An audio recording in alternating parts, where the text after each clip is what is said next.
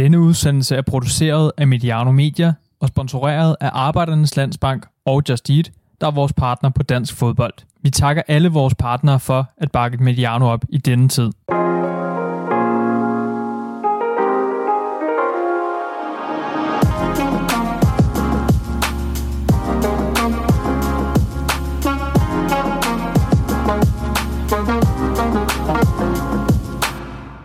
Andre kan ikke engang udtale det rigtigt. Amager, siger de med hver stavelse for sig, og det er helt forkerte smalle af, der hos os er signal for fise fornemhed. Sådan skrev forfatteren Hans Jørgen Nielsen i Fodboldengland tilbage i 79, hvor han også beskrev det at gå til Fremad Amagers hjemmekampe søndag formiddag i Sundby Idrætspark.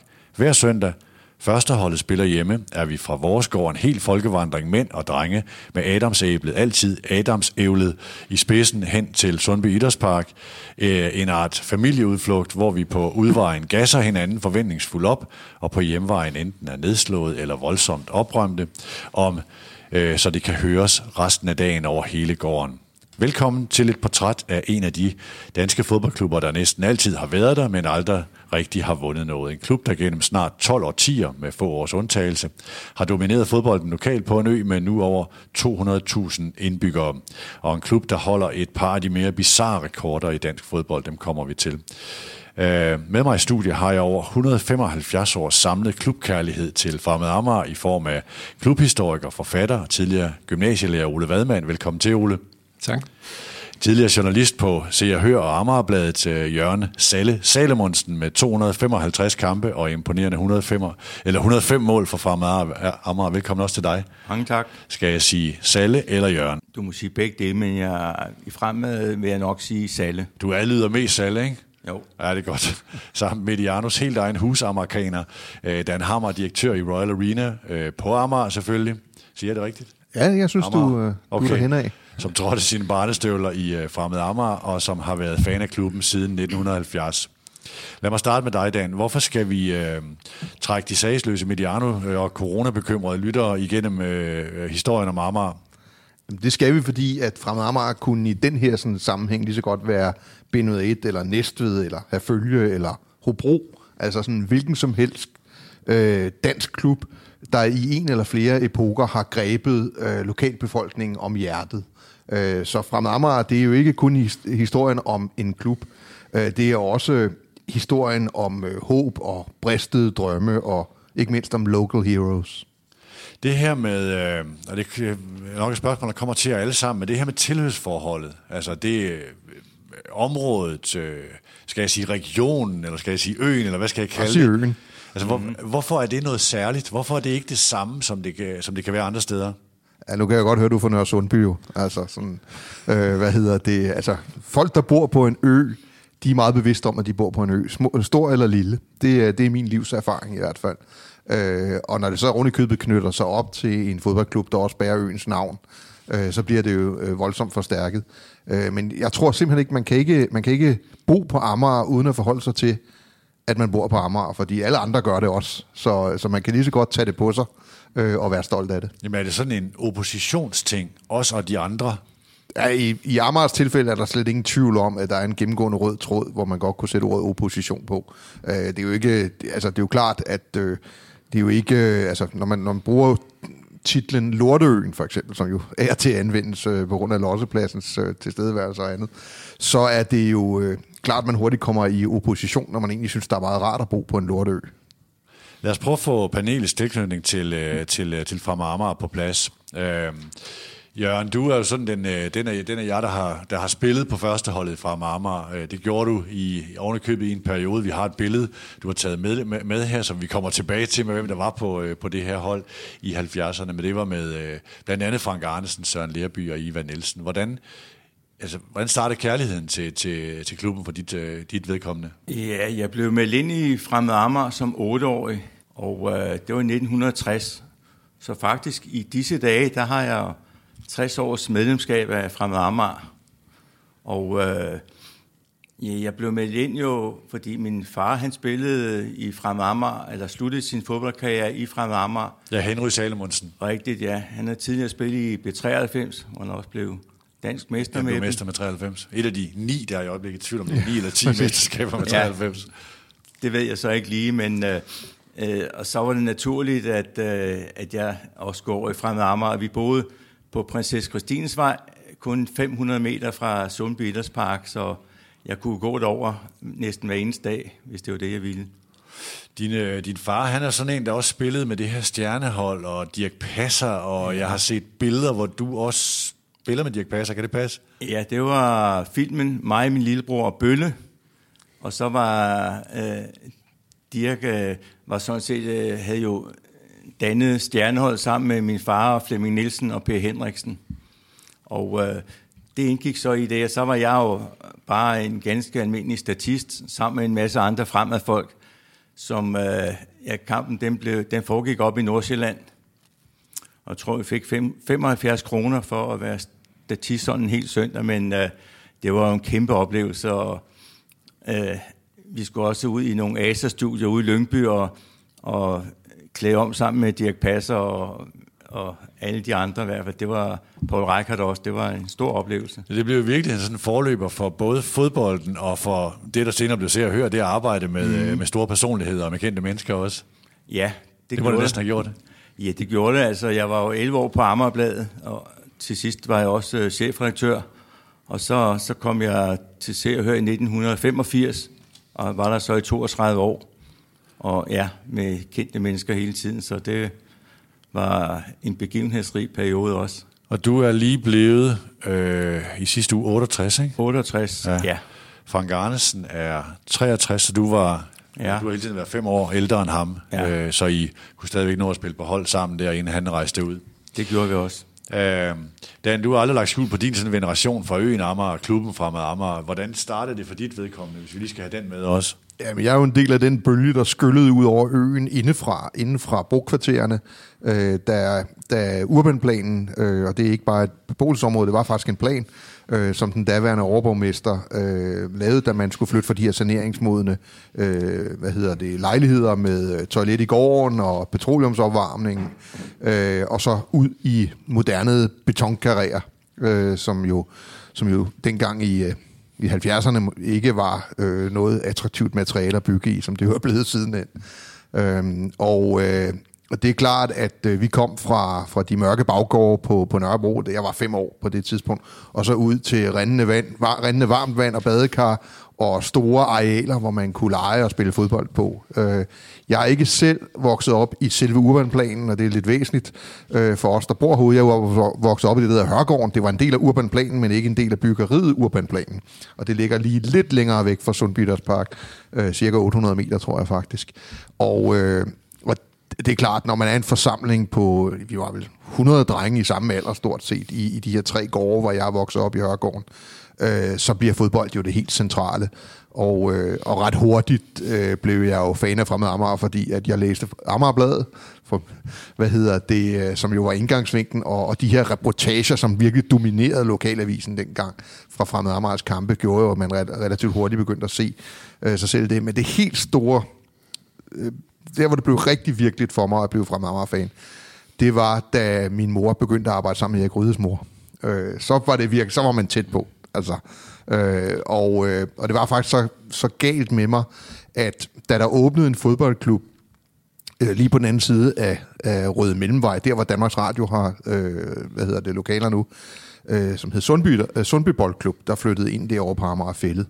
Øh, der nægtede jeg at blive medlem i Sundby, øh, fordi at jeg stadigvæk øh, ville være medlem i Fremad Amager. Men for at komme til Sundby Idrætspark, så skulle vi krydse Englandsvej som var meget befærdet dengang i hvert fald.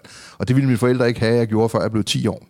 Så mine mindre brødre startede faktisk i fodboldklub, før jeg gjorde, øh, fordi jeg var så optaget af at spille sammen med mine kammerater i Fremad Amager. Så jeg startede først med at spille fodbold som, øh, i, i klub som øh, 9 eller 10 årig. Ole, du har jo flere årtier fungeret som klubbens historiker, og du har blandt andet deltaget ved, ved den her, øh, øh, eller udarbejdelsen af, af, af jubilæumskriftet. Vi har 100 års jubilæumskriftet liggende her på bordet. Øh, kan du beskrive din relation til, øh, til klubben? Ja, i modsætning til Jørgen, så er jeg ikke sådan nærmest født ind i klubben. Øh, det var absolut ikke noget, der var interessant hjemme i min familie, at, øh, at man skulle spille fodbold. Så hvis jeg skal sådan kigge mig om efter den øjeblikkelige inspiration til at søge fodbolden, så var det det danske olympiske fodboldhold i 1960, der vandt sølv nede i Rom med de her store navne, Harald Nielsen og Henning Enoksen og hvad de alle sammen hed. Og da det sådan var overstået, øh, så Ja, så gik jeg også i gang med at kigge mig om efter nogle local heroes, som, øh, som Dan kaldte dem før. Og øh, dem fandt jeg så ja, 800 meter fra, hvor vi boede, øh, i Sundby Park, øh, hvor jeg og det er så en gang til efteråret, hvor jeg har haft min gang der i, i, i 60 år, øh, hvor jeg så stillede mig op på, på langsiden og kiggede fodbold. Og lynhurtigt jo så også på den måde fik mine lokale idoler. Det var lidt for lidt det der med kun at følge landsholdet på det sort-hvide tv på 17-tommer skærmen, så det at kunne gå til en rigtig fodboldkamp, det var, det, var, det var sagen. Så jeg begyndte at gå og kigge på fodbold, og jeg meldte mig ind i klubben og spillede der som lilleput og op til, til ynglingealderen. Jeg havde aldrig sådan det samme talent som Salle, men øh, var en, en glad øh, sekundaspiller, og øh, da jeg så øh, af flere forskellige grunde holdt op, så gik jeg over i, i trænergærningen, lederjobs øh, af forskellige slags i klubben. Og på et tidspunkt, så var jeg nede i det, hvor klubbens gamle klubhus i kælderen, og så, der lå en hel bunke gamle medlemsblade fra 50'erne, Øh, og dem begyndte jeg at kigge i og samle lidt ind af, og tænkte, det var sgu meget sjovt at se, at klubben havde noget historie. Og, og siden dengang, så har jeg på en eller anden måde kombineret min, øh, min interesse for, for selve spillet med også de historiske, den historiske baggrund for klubben og, og de rødder, som, som, øh, som klubben har, og som er meget dybe, og som er meget bundet til Amager, som, som du spurgte om før. Øh, det er i meget høj grad en lokal klub, en klub, der er knyttet til, til øen, og måske i endnu højere grad til lokalområdet Sundbyerne. Kan jeg prøve at bede dig, øh, altså hvis du lige teleporterer dig tilbage til den tid og sige, hvad var betydningen af Fremad Amager i sammenligning med, hvad kan noget, man holder med i dag, betyde for en person eller et område? Hvad var det så, der var særligt? Man kunne måske godt være lidt fræk og sige, at mange fodboldfans i dag øh, har en fanidentitet, de tager på sig. Øh, jeg vil sige, da jeg startede med at komme i Sundby Idrætspark, der var det en del af en samlet identitet. Altså det der med, som Hans-Jørgen Nielsen skildrer, som du læste op i starten, det der med, at jamen, søndag formiddag, der gik man bare derhen. Øh, det var lige så stor en del af det, som at man kom hjem lørdag eftermiddag, smed benene op på bordet og øh, holdt weekend. At Sundby Idrætspark søndag formiddag, det var der man, øh, der, man skulle hen. Og på samme måde var det også en del af hvad skal vi sige, identiteten, at lige så vel som rigtig mange drenge fik det samme job, som deres far havde haft, meget tydeligt op gennem 50'erne og starten af 60'erne. Øh, lige så vel så fortsatte man øh, i de samme spor, som, som ens far, ens storebrødre øh, så videre, melder sig ind i fodboldklubben og, og bliver en del af den. Så der er rigtig meget sådan, øh, hvad skal vi sige, central identitet i tilhørsforholdet der i 50'erne og 60'erne.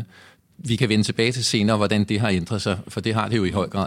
Ja, det vil jeg også gerne chippe lidt ind omkring, fordi det, det, nu når Ole siger det, så er det også noget, der slår mig, at, at det var jo aldrig til diskussion. Det er jo ikke sådan noget med, uh, what's in it for me? Uh, man forventer ikke nogen tilbagebetaling. Det er en del af mig. Altså, i dag er det jo sådan, uh, uden fans, ingen fodbold, som man siger. Altså, man, man bliver tillagt en værdi uh, som fan af en fodboldklub. Uh, dengang var fodboldklubben værdien altså, og en del af en selv. Det, det vil man sikkert også påstå i dag, at når man er fodboldfan af en fodboldklub, så er man en del af klubbens identitet. Men dengang var det betingelsesløs og uden nogen som helst overvejelse om tilbagebetaling, resultatmæssigt, øh, hvordan man blev behandlet over på, på, på tribunerne eller andet. Det var, og hvad med i forhold til, hvordan det gik holdet? Jamen det var, altså man blev ked af det. Man tog det ind på samme måde, som man sikkert gør i dag, men men, og man kunne sikkert også godt sidde og råbe, at man synes, nu skulle han skiftes ud. Det, det er nok sket en enkelt gang, så jeg undskyld, øh, da jeg var helt ung.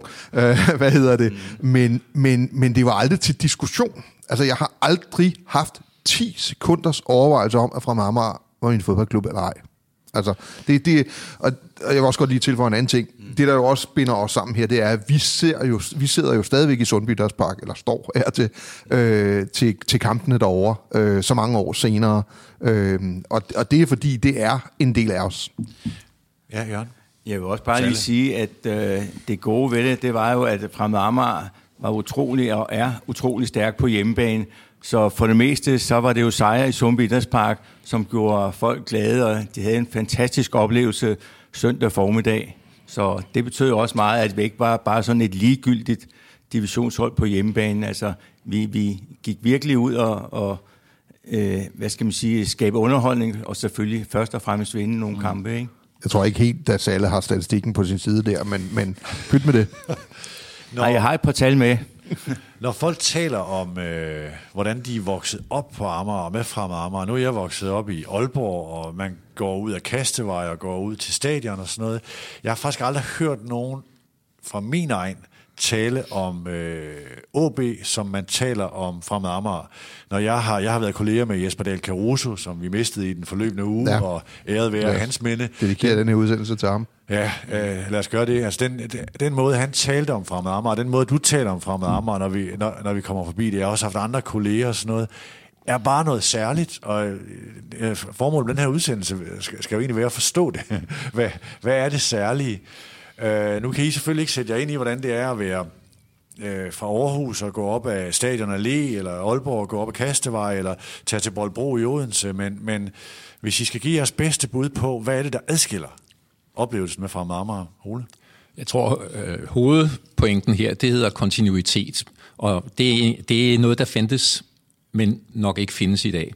Altså den kontinuitet, der bestod i det, jeg sagde før, med at far og storebror havde spillet i klubben, man selv spiller i klubben. Men også den kontinuitet, der bestod i klublivet, altså at man for eksempel efter førsteholdets hjemmekampe søndag formiddag samledes i klubhuset, øh, spiste frokost, snakkede med spillerne. Det var de samme mennesker, der kom der. Det var de samme familier, der kom der, hvilket var, var ret enestående, at øh, det også involverede familien. Det kan godt være, at mor og lillesøster ikke var med på stadion øh, kl. 10, men så var mor og lillesøster øh, over i klubhuset og sad og holdt bordet øh, til man kom og, og skulle have sin frokost der.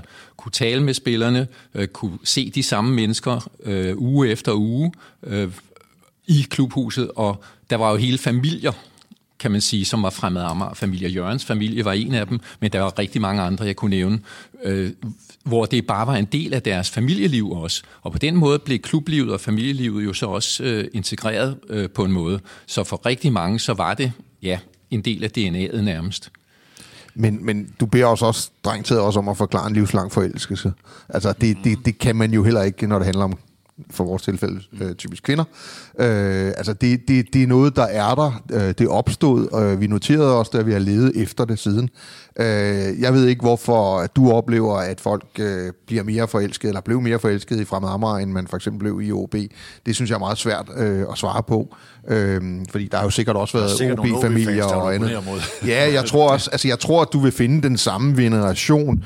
Øh, så er der vel også et element af, at det er at det er sjovere sådan ligesom at, at, at, at bryste sig af noget, der ikke er så logisk som... Altså, det, det er jo også et signal om, hvem er jeg? Ja. Altså, jeg har holdt fast i noget på trods. Øh, altså, øh, det var jo ikke svært at blive FCK-fan, da jeg blev ansat derinde. Vi vandt hele tiden.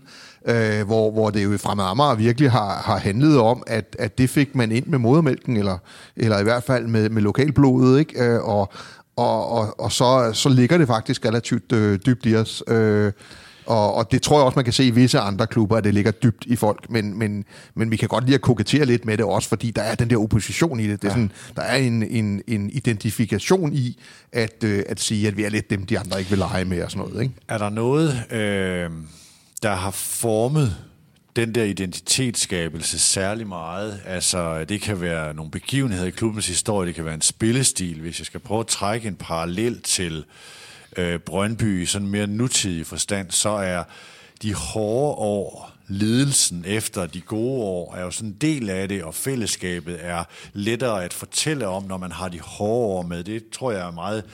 Øh, altså skaber en, øh, en, øh, en fortælling og former en, hvad er det for en identitet, vi tapper ind i, hvis vi holder med den klub. Er der noget tilsvarende for Fremad Amager? Kigger på dig, Ole. Hvis man skal tage den grimme version af det, så har der vel nok været sådan en vis offermentalitet, eller en underdog-mentalitet mm. øh, omkring Fremad Amager. Øh, da jeg var ung og spillede i klubben som, som ungdomsspiller, der undrede, mig, undrede det mig lidt, at jeg hørte nogle af, af de gamle i klubben øh, tale om, at det var en hæderkronet klub. Og da jeg blev stor nok til at forstå, hvad ordet hederkronet betød, øh, så fandt jeg ud af, at øh, vi var faktisk ikke blevet kronet med ret meget heder. Og da jeg så begyndte at læse på de der gamle øh, historiske kilder, så fandt jeg ud af, at vi var faktisk slet ikke blevet kronet med nogen som helst heder. Øh, Fremad Amager har aldrig været Danmarksmester. Fremad Amager har aldrig været pokalmester. Så øh, det var jo sådan lidt på trods. Øh, og i Bibelen snakker man om syv fede år og syv magre år. Øh, der har sjældent været syv fede år i træk i Fremad Amager, men der har været rigtig mange magre år. Men vi har været rigtig gode til at fortælle hinanden om de fede år, og også om, især om de fede år, der kommer lige om lidt. Jeg tror også, der ligger noget i det, at, at vi er en relativt homogen flok. Altså, øh, det, altså det, det er jo en arbejderklub oprindeligt, og det er jo et arbejder funktionær lønmodtager øh, miljø, vi er i, øh, fordi man flytter væk fra Amager, hvis man, man bliver rigtig rig.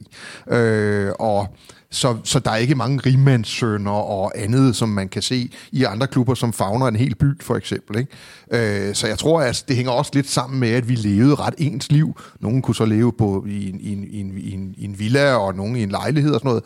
Men, men, men det, det var sådan lidt sådan på det jævne øh, hele vejen igennem, og det gør jo også, at man lidt hurtigere smelter sammen.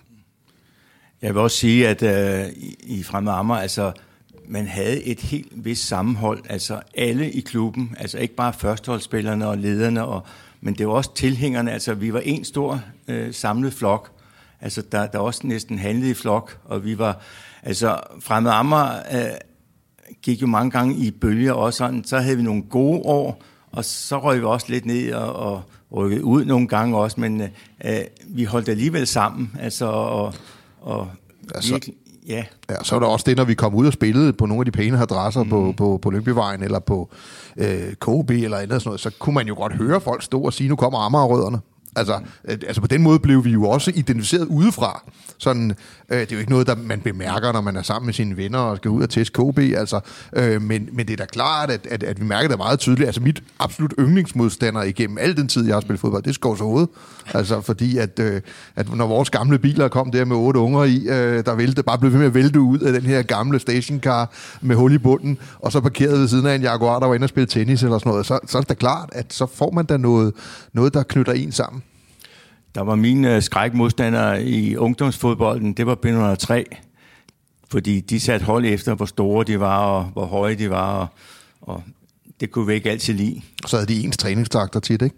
Også det jo. Den her, øh, altså der er jo en fandenivoldskæde, som også, øh, som også ligger i, øh, vi kommer senere til, du var med i det her, øh, Dan, i forhold til en, en, en overtagelse af klubben og et ejerskifte, og øh, også markedsførte sig på det her, vi er dem, de andre ikke må lege med. Og, altså den der opposition og en fandenivoldskæde, har den nogensinde haft et øh, sådan sportsligt, øh, altså i, øh, i spillet, måden, og, måden at agere på, det sportslige udtryk, som trænerne vil sige nu om dagen? Altså har man, har man spillet fodbold på en anden måde, fordi man var fremad? Klubberne forrest. Simpelthen, altså, ja, vi var jo en arbejderklub, altså, jeg vil sige, øh, det tekniske var ikke altid i højsædet, altså, det var mere, hvad hedder det, øh, fighterevne og, og viljen til at, at faktisk ville vinde. Øh. Man har haft, øh, øh, vi lavede sidste år sådan en serie om OB, OB og AGF, hvor vi talte om, hvilke spillere har været med til at definere, at klubben er blevet, som den er, hvor man kan sige, jamen altså, med OB var det, var det øh, dels var der nogle øh, tilbage i Lynges generation, men der var også nogle af de her, Peter Rasmussen, Henrik Mini Rasmussen, og de der tekniske typer, mm. øh, som var med til at definere OB. Hvem, hvem har det været for fremmed Amager? Jamen altså, når man snakker om fremmede Amager, så, så taler man jo først og fremmest om de store stjerner, der også er kommet til udlandet, og med Frank Arnsen og, og øh, Søren Lærby og Ivan Nielsen også. Og, men øh, der er jo mange andre også i klubben, der, der har betydet en hel masse også. Øh, men det har selvfølgelig været stjernerne ud til også, at man kunne snakke om den, men der har været mange, mange andre spillere gennem tiden, vil jeg sige. Hmm vil sige, lige præcis de tre spillere, som, som Salle nævner, øh, er måske også eksempler på tre forskellige spillertyper, øh, hvoraf den ene, efter min mening, ikke var typisk fremmed Amager, nemlig Frank Arnesen, som var den elegante, tekniske, øh, selvsikre, dygtige fodboldspiller, hvor sådan en spiller som Søren Lærby, som vi jo ikke helt kan kalde fremad Amager mand, hvis vi skal være helt ærlige, øh, men han spillede dog en sæson i, i klubben, øh, var den der slidertype, og Ivan Nielsen øh, var den her solide, kontante, sikre, robuste forsvarsspiller. Øh, og de to sidste er nok mere det, man på det tidspunkt ville have kaldt typisk fremad Amager, hvor Frank Arnesen og holdet omkring ham øh, var med til at vise, at man også kunne spille fodbold på en anden måde på Amager. Og der er 1970'erne faktisk et ret spændende årti, ikke bare i fremmed Amager, men i, i dansk fodbold i det hele taget.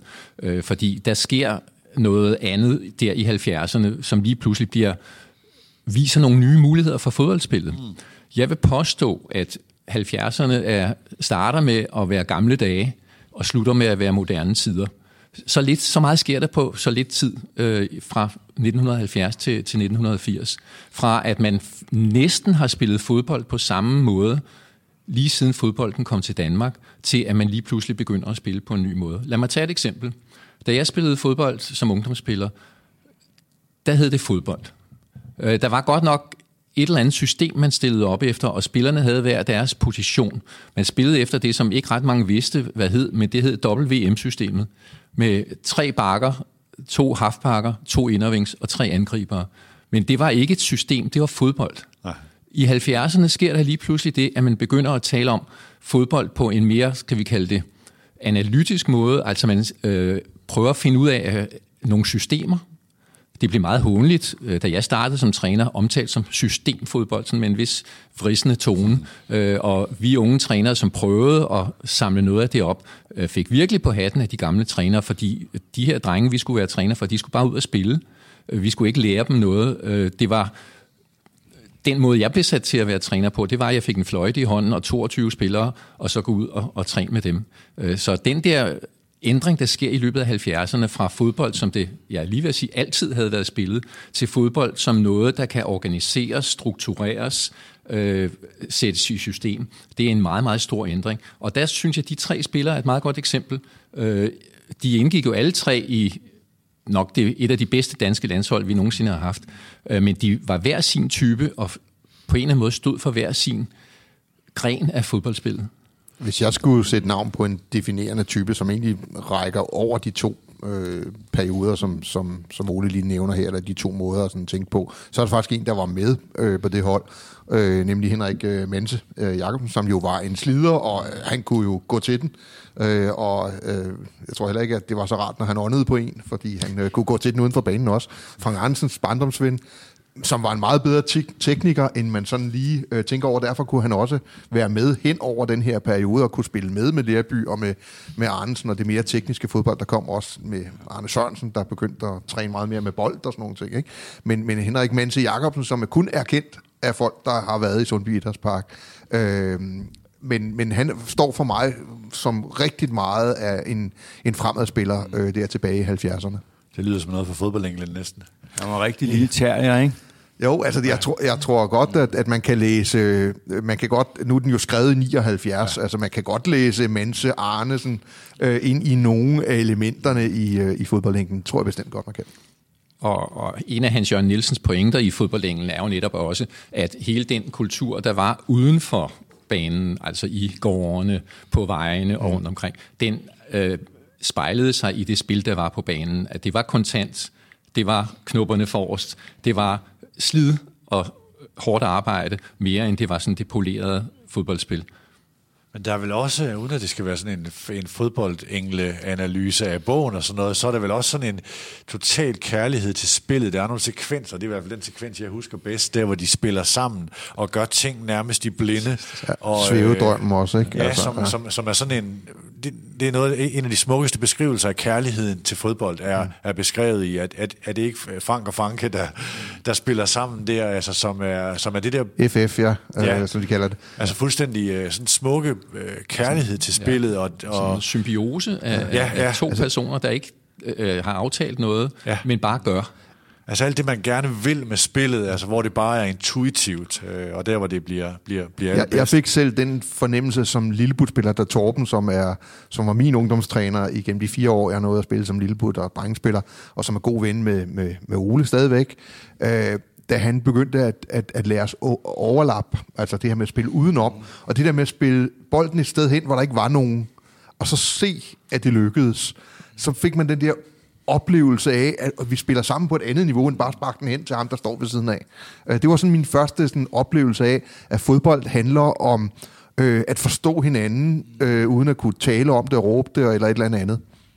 Jeg skal lige komme med et par servicemeddelelser. Der ligger faktisk en udsendelse et eller andet sted i kanalen Mediano-magasinet om øh, Hans Jørgen Nielsens bog, øh, hvor øh, Bold og Bøger-drengene, Sebastian Stanbury og Martin Davidsen er på, jeg tror det er Helsingør Bibliotek, og lave sådan et live-arrangement, hvor de, øh, hvor de fortæller om bogen, øh, som er en fantastisk skildring af bogen. Øh, det er bare at finde Bold og Bøger og søge på fodboldlængden, så bør, øh, bør, bør den kunne findes. Der ligger også en udsendelse, hvor Sture Sande, min kollega, går rundt øh, på Amager med Morten Pape, forfatteren, og, øh, og netop beskriver de her områder. Så gik vi derfra og dertil, og hen i skolegården, og når vi gjorde sådan og sådan, som et eller andet sted også er en, er en fin beskrivelse af øh, både urbanplanen og nogle af de her, ja, de her områder. Og så er det jo en, en generationsroman, som jo virkelig er vigtig. Altså, øh, ja. en, de, de, øh, de jeg kalde det sorte 70'ere, men de politiske 70'ere, øh, og med feminismens fremtog, og så er det ikke mindst en meget, meget dramatisk historie, faktisk. Ja, det, ja, det er meget fodbold. Det er meget dramatisk historie.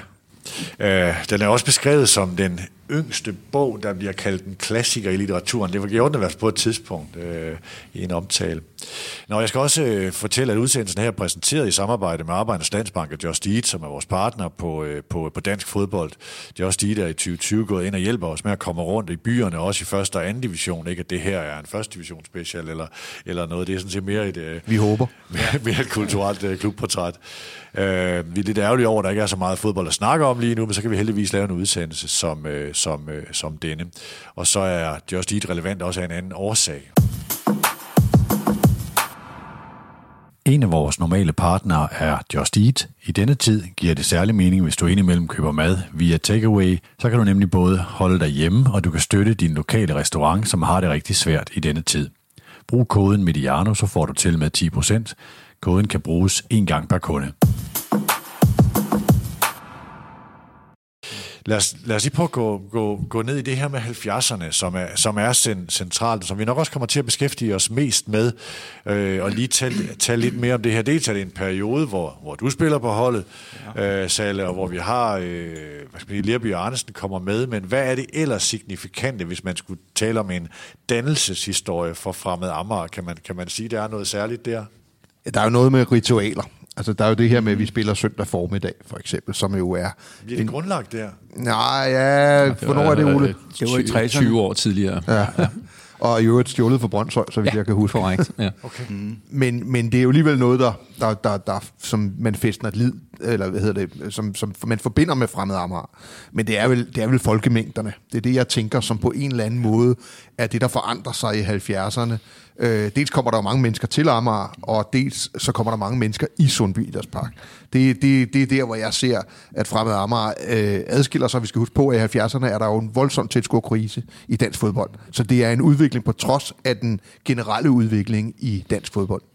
Men det der med kamptidspunktet, altså der er blevet talt meget om, det er i hvert fald noget, jeg har hørt sådan i, altså i min tid, det her med at spille fodbold i kirketiden, og var det kontroversielt, da det begyndte, eller så kigger på dig, Ole, i forhold til det historiske? Nej, det var det sjovt nok ikke. Altså, da det startede, der var det bare noget, man valgte at gøre, og det er rigtigt, som Dan sagde, at det var en, der fandt ud af, at det gjorde man ude i Brøndshøj, og det var jo lidt et kvarter, der meget mindede om, om Sundby, altså med sådan blandet bebyggelse, både karrierer og villager, øh, ligesom Sundby øh, er. Øh, så det var sådan set ikke så meget kontrovers i, i, i det til at starte med. Øh, faktisk skal vi helt hen til slutningen af 70'erne, starten af 80'erne, før det overhovedet øh, blev sat spørgsmålstegn ved det. Jo, den lokale præst var ikke så glad for det. Øh, fordi det var jo en lidt unfair konkurrence, at når han ringede med klokkerne, så fløjtede dommerne op over i Sund Park, øh, kun 200 meter derfra. Øh, men altså, hver kan have sin katedral, kan man sige. Øh, men, øh, og der, der, var ikke, der var ikke stort overlap i målgrupperne? Jeg tvivler. Okay. Øh, eller også gik man kun i kirke om vinteren. Øh, det skal jeg ikke kunne sige. Ja. Øh, men så derhen omkring, ja, det har nok været omkring 1980-81 stykker, så kom øh, det faktisk op i Folketinget. Øh, daværende Kristelig Folkeparti øh, rejste en forspørgsel om, at det var rimeligt, at man havde professionel underholdning i, i kirketiden. Der er jo sket det, at der er kommet betalt fodbold inden for de der slut 70'erne, og der øh, spørger man så, er det rimeligt, at man skal have en, en, noget professionel underholdning øh, i kirketiden? Øh, forspørgselen blev aldrig til mere end en forspørgsel, men øh, det peger lidt på, at der var nogle øh, problemer i det. Men det var jo som altid pengene, der kom til at afgøre det her. Øh, det blev dyrere og dyrere for Fremad Amager at have besøg af provinsklubberne, fordi de skulle voldsomt tidligt op øh, for at kunne spille i Sundby Idrætspark kl. 10 øh, søndag formiddag. Og der indførte DBU nogle kompensationer til, til provinsklubberne, og efterhånden blev det øh, dyrere og dyrere. Man flyttede så først til 10.30, og for en 20-25 år siden, så blev det så øh, klokken 13, og i dag der er det jo når som helst det nu passer øh, dem, der nu skal vise det på tv. Ja. Det er i 80'erne, der skulle fremad også øh, fra Amager betale 6.000 kroner til modstanderholdet, hvis man holdt fast i tidspunktet 10.30. Fordi ellers skulle man spille med besluttet DBU mellem kl. 13 og kl. 16. Så, så provinsholdene havde så man skulle rig mulighed for at komme over. Ja. Men, men det der med, at det var fænomenet i, under den, ja. den, den gode tid i 70'erne, mm. det, det har så stærk indflydelse. Kender det der, når man ja. for eksempel dufter en bestemt parfume eller et mm. eller andet, så mm. bliver man lige med det samme sendt øh, i selskab med den pågældende ja. eller sådan noget mentalt. Sådan har jeg det, når, når jeg øh, er ude mm. en, en morgen eller formiddag, og, og det er typisk, når der også er solen skinner, og jeg hører kirkeklokker, så får jeg den der sådan, fornemmelse af, at jeg godt lige nu kunne være på vej mod Sundby Idrætspark, ja, øh, for at se Salle øh, filme sig til et strafpark, ikke? det var hvad, var god. det, hvad var det for noget fodbold, altså i forhold til kontraktspillere, og hvad var vilkårene? Var I, var, altså, hvor mange af jer var amatører, hvor mange var kontraktspillere? Jamen altså, indtil, indtil 1978, der var vi jo alle amatørspillere. Altså, vi tjente ingen penge på at, at ved at det spille for Fremad Amager. Altså, det var en hjertesag. Altså vores belønning, det var, at vi efter sæsonen, der, ved det, der fik vi en rejse sydpå. I 70'erne, vi har været på Gran Canaria og Mallorca. 1974, da vi rykkede op, øh, der røg vi helt til Libanon. Faktisk to-tre måneder før, at øh, krigen brød ud dernede. Så... Uden sammenhæng i øvrigt, vist. ja, det tror jeg nok. ja. øh, men øh, ja, altså... Og jeg vil sige, der kom jo også en skillelinje der ved 1978, hvor der kom betalt fodbold eller halvprofessionalisme. Altså, øh, der blev vi jo skilt lidt, fordi øh, mange af dem, der ikke blev tilbudt kontrakt, altså de, ja, de havde ikke den helt store lyst til sådan lige at fortsætte på samme vilkår, vel, og, og, og knokle lige så meget som os andre, der fik penge. Så altså, det, det var en ny tid, der startede der, vil jeg sige. Mit idol øh, siger, det citerede i jubilæumskriftet, han, Erik Røde, han siger på et tidspunkt, da der er snak om de her sådan ting, så siger han, øh, jeg tvivler på, at klubben kan give mig så mange penge, at det kan gøre op for, altså jeg skal også betale skat af dem jo, og at det kan gøre op for den her sådan, tur, vi har efter sæson. Ja. Altså det, det rammer det vel meget godt ind, hvor dansk fodbold var henne dengang. Ja. Hvor meget nåede du at, at, at leve af det? Øh, jamen jeg øh, i fire år, fem år, øh, der tjente jeg nogle penge. Altså, jeg fik to kontrakter fra mamma af to års vejhed, og så et enkelt år i Castro Boldklub. Ja, blev man lokket af flere penge hos øh, rivalerne? Nej, og... nej, det var slet ikke, øh, det var slet ikke øh, nej, nej, på grund af pengene i hvert fald med, med Castro Boldklub. Hvad med, hvad skal man sige, nu Lerby og Arnesen mm. i mhm. forhold til, når man, når man ser, hvordan transfermarkedet fylder i klubbernes udvikling, at nogen kan basere deres udvikling på at være dygtige til det. Mm. Øh, hvad betød det her for, for Fremad Amager, at man sendte to spillere til, til Holland? Det var dyrt. Ikke ja. bare økonomisk. Men øh, selvfølgelig dyrt for udviklingen af fodboldspillet i, i klubben, fordi der var jo ingen tvivl om, at rigtig meget var bygget op om sådan nogle øh, over gennemsnittet talenter. Øh, så på den måde var, var det dyrt. Men der har altid været en tradition i klubben for, at man ikke står i vejen for øh, unge spillere, der gerne vil udvikle sig, gerne vil prøve noget og øh, dyrke deres fodbold på, på et højere niveau. Det kan man se helt tilbage fra amatørdagene, 20'erne og 30'erne spillere, der har præsteret noget i klubben, har altid fået et held og lykke med på vejen fra, fra klubben. Og det var det samme, der skete der. Altså jeg synes, jeg var oprørt over det, og hvordan kan klubben gøre det, og så videre. Men altså logikken er jo god nok. Øh, og øh, selvfølgelig betød det så, at der skulle bygges op igen. Men blev de solgt, eller skiftede de bare? man havde jo ikke kontrakt. de blev solgt, Det var jo ikke, nej, det var jo farmand, Der var der var nede og forhandle, forhandle kontrakt med, for, på drengens vegne og sådan noget, man gjorde dengang. Ikke? Ja. Så øh, klubben havde i, i, der i 70'erne og 80'erne ingen økonomisk udbytte af, at, øh, at spillere kom til udlandet. Vidste man i klubben, at her, man vidste selvfølgelig godt, at de var dygtige, men vidste man, at det var nogen, eller var det nogen, man havde håbet på i klubben, at de skulle op og bære førsteholdet i de kommende år? Eller hvordan så man på øh, Man havde- Lippi Jørgensen? Man havde en på fornemmelsen selvfølgelig, at dem kunne vi ikke holde på, fordi de havde så meget talent og, og, og klasse, så, så vi vidste godt, at det var Okay. på låntid. Det er også et øh, gennemgående tema, hvis man læser aviser fra den gang. Ja. Så er der næsten i hvert eneste kampreferat i de kampe, Frank han spiller, så ja. slutter journalisten af med at konkludere, at ham skal frem Amager ikke regne med at kunne holde på ret længe. Og en, en lille sjov ting ja. her. Nu nævnte jeg det der med kontinuiteten før, som var typisk for, hvad skal vi kalde det, de gamle dage. Altså det, der kørte op til 70'erne. Noget af det, der også var øh, en del af den kontinuitet, det var jo det her med, når spillerne havde spillet i klubben, lige fra de var ganske unge. Og vi var jo rigtig mange, der havde fulgt for eksempel Frank, øh, helt fra han var, var lilleputspiller. Og der var ingen tvivl om, allerede der 8 år før han, 7-8 år før han fik sin professionelle kontrakt, at der var en, et helt specielt talent der. Så den der med, at man sådan har kunne følge dem op gennem ungdom, ungdomsrækkerne, hvad man jo slet ikke kan i dag, øh, fordi der er det meget tit, at spillerne forsvinder ud til større klubber, allerede inden de øh, får hår på brystet. Ikke? Man var klar over, at det var på lånt tid, vi havde ham. Ja, men det er jo rigtigt, altså de der relationer er meget interessante, ikke? fordi at at Frank er jo så, hvad årgang er Frank? Han er jo 56 eller sådan noget den stil, ja. ikke? Øh, det vil sige, han er jo, øh, han er jo de der, han er vel yndlingsspiller eller sådan noget, da jeg er lilleputspiller og noget af den stil der. Og og, øh, og også da de kom op, og, og da I trænede i førsteholdet, så er det de samme baner jo. De kommer jo simpelthen og overtager mm. banerne fra Lilleputholdet, øh, og, og kommer jo ud lidt før, at man skal træne, og lidt før vi er færdige. Så, så jeg har jo fået bolde tilbage fra samtlige førsteholdsspillere øh, i Fremad Amager, som man så om søndagen stod der øh, sammen med 4-5.000 andre mennesker og beundrede. Og det skaber jo bare en eller anden form for en, øh, en samhørighed. Øh, jeg kan da også huske, når Frank kom tilbage i sin, jeg tror han havde, sådan, havde han en broen sportsvogn eller sådan et eller andet, som han så kom tilbage med, og så, ja, ja. altså det var jo sådan, altså alle, der var ude at træne og sådan noget, vi røg jo hen, og, og det, han parkerede det op ved, ved hvor faren havde øh, kafeteria, ikke, i, øh, i Sundbyderspark der. Så der var jo en relation, som man følte var meget nær øh, til, til ens førsteholdsspillere dengang. Det var også de samme år efter år, så.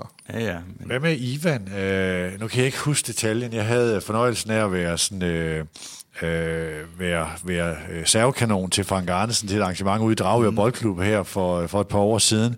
Og jeg kan huske, Frank har fortalt noget om, så kom Ivan Nielsen over, og det var noget med nogle røde snørebånd, og det var sådan øh, næsten øh, som om han sådan lidt kom udefra, eller, eller kan I huske historien om, øh, bag det? Jeg kan simpelthen ikke huske detaljerne. Jeg kan huske, at han bliver rykket op i førsteholdstruppen, ja. ikke? Øh, sådan lidt ekstraordinært. Ja. Øh, øh, hvad var det, jeg kan huske også, det er, at Ivan, han, øh, han startede faktisk på Frem Amagers anden hold, mm. øh, og spillede, jeg tror, en halv sæson eller et eller andet i hvert fald, før han så kom op og blev en fantastisk øh, center half for, i Frem Amager. Mm. Lad os lige prøve at tage tilløbet til, øh, til, der, hvor, til der, hvor du kommer på første hold, Salle. Øh, Ja. Der er i 60'erne har man øh, det- her, altså man kæmper nærmest for livet på, på, på både 3. og 4. klasse. Så begynder det at gå fremad i 69, man kommer op i anden division, der dengang var sådan anden niveau i, øh, i dansk fodbold. Så i jubilæumssæsonen, så tager man turen ned i 3. division igen, og derfor får man sådan øh, flækket det sammen, og på sidste spilledag 71 sikrer man sig oprykning foran 8.000 tilskuere, kan det passe, i, øh, i Lyngby. Og det bliver så indledning på de her 5-6 år fra, Mar- altså fra Amager for alvor får fat og bliver et, det her vartegn for, øh, for, øh, for Amager, også uden for øen. Hvad er det for nogle, eller hvad er det for et hold, du bliver en del af dengang? Jeg startede med faktisk fra 70, og så rejste jeg et år til Sønderborg. Så, så der spillede jeg ikke i Fremad Amager, fordi jeg skulle uddanne mig til journalist nede på Jyske Tidene i Sønderborg. Så det var derfor, vi rykkede ned. Nej, det vil jeg ikke sige overhovedet. Men, øh, men altså, jeg mistede jo ikke relationer til Fremad Amager, og, og, og de kontaktede mig med jævne mellemrum også, om jeg ikke kunne komme tilbage og spille for dem. Men jeg havde jo en treårig elevuddannelse der. Men det endte så med i 1971, der, der blev jeg så overtalt. Øh, de ville gerne have, at jeg skulle flyves hjem til, til hver kamp okay. øh, i divisions... Øh, i, der spillede vi i 3. division. Men, øh, og, og det var lidt problematisk, fordi lørdag eftermiddag, der skulle jeg, der dækkede jeg den lokale sport nede i Sønderborg. Og øh, det var så serie 1-holdet dernede også, og det skulle jeg skrive om til Søndagsavisen. Og øh, øh, kæmper jeg der, de fløj desværre kun til lørdag kl. 18, og det fly kunne jeg ikke nå.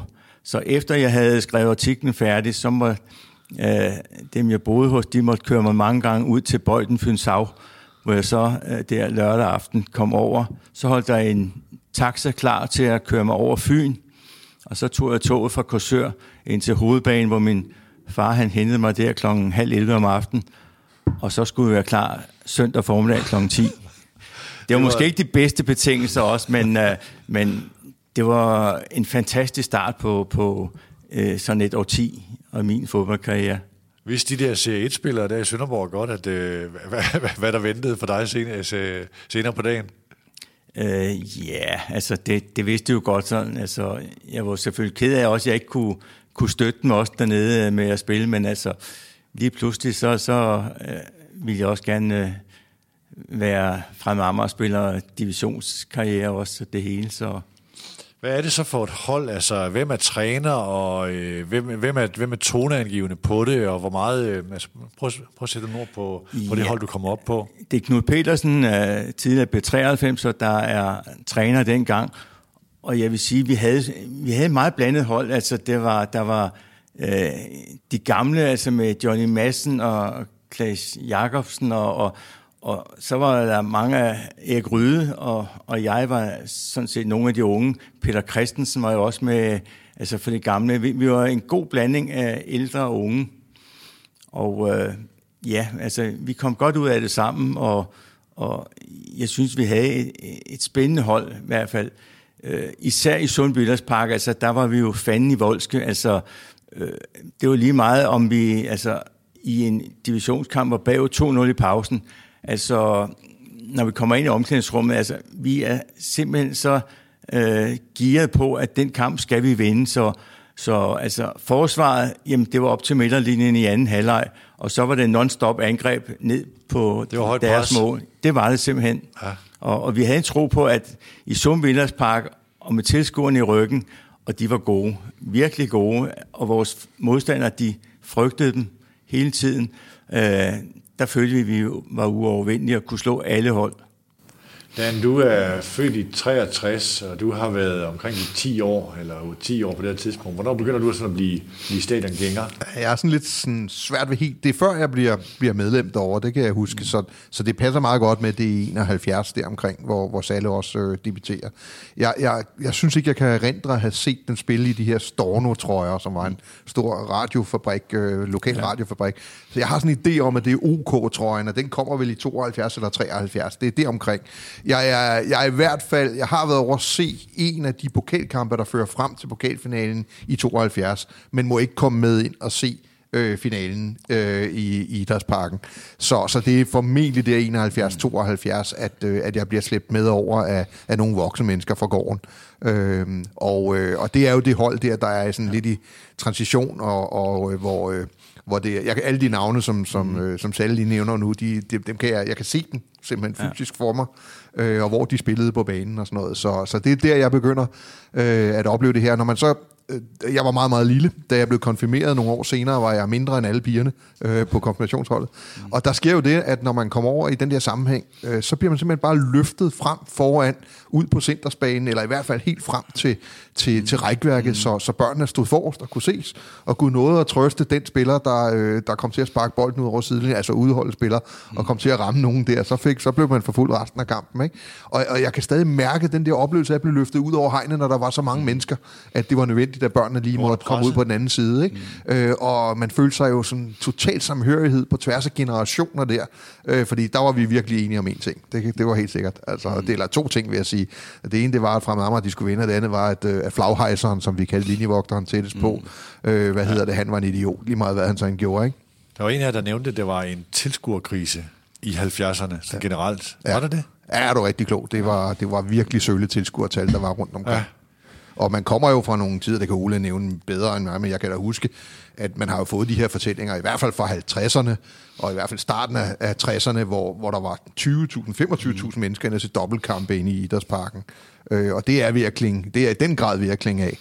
Øh, jeg kan da også huske, at jeg er blevet taget med af, af andre voksne til B93-kampe eller KB's kampe og andet, og der var det ikke voldsomt høje tilskuertal. Jeg vil sige, i Sundbillers Park var det i 70'erne i starten, altså der startede vi med omkring et par tusind tilskuere, men stille og roligt så voksede det op, og i hvert fald i de første øh, tre år, fra 70 til 73, der var der cirka 3.000 tilskuere til hver kamp i Sundbillers Park. Altså, øh, og det, det, var, det gav jo en god stemning. Altså i dag er der jo desværre ikke så mange, men altså dengang er bare 3.000 tilskuere, det var jo helt forrygende. Ja. Så var der nærmest fyldt. Ja. Men ja, det hviler på to ting, tror jeg. Det hviler dels på, øh, at klubben på en eller anden vis havde formået at holde fast i en basis op gennem 50'erne og 60'erne. Det, at der var 1200 tilskuere til en tredje eller sågar fjerde divisionskamp, hvor, hvor Fremad var nede på et tidspunkt, det var fuldstændig uhørt, og Fremad Amager var år på år på år øh, den klub med flest tilskuere, både i tredje division og, og anden division. Øh, så det er den ene faktor, at det faktisk var lykkedes at holde fast, kan vi sige, i et kernepublikum, og det er det her gamle Sundby-publikum, som vi har talt om nogle gange. Og så er det det, som Dan var inde på før med, med tilflytningen, det at Jamen, altså, det at der var 1200 mennesker, det bevirkede jo, at det var nemmere for de næste 1200 at komme. Øh, hvis der nu havde været 58, så havde det måske ikke været så attraktivt at komme. Så rent faktisk, jeg skal ikke øh, udelukke, at der var et par år, hvor Fremad Amager også var ramt af tilskuerkrisen, men den der generelle tilskuerkrise, den slog altså ikke igennem midt på Amager. Så hvis man sådan øh, skulle oversætte det til, altså Dan, du har jo øh, siddet 10 år i parken og FC København, og man er tiltrukket i nogle cirkler. I har formentlig også kunne tegne geografiske mm. cirkler.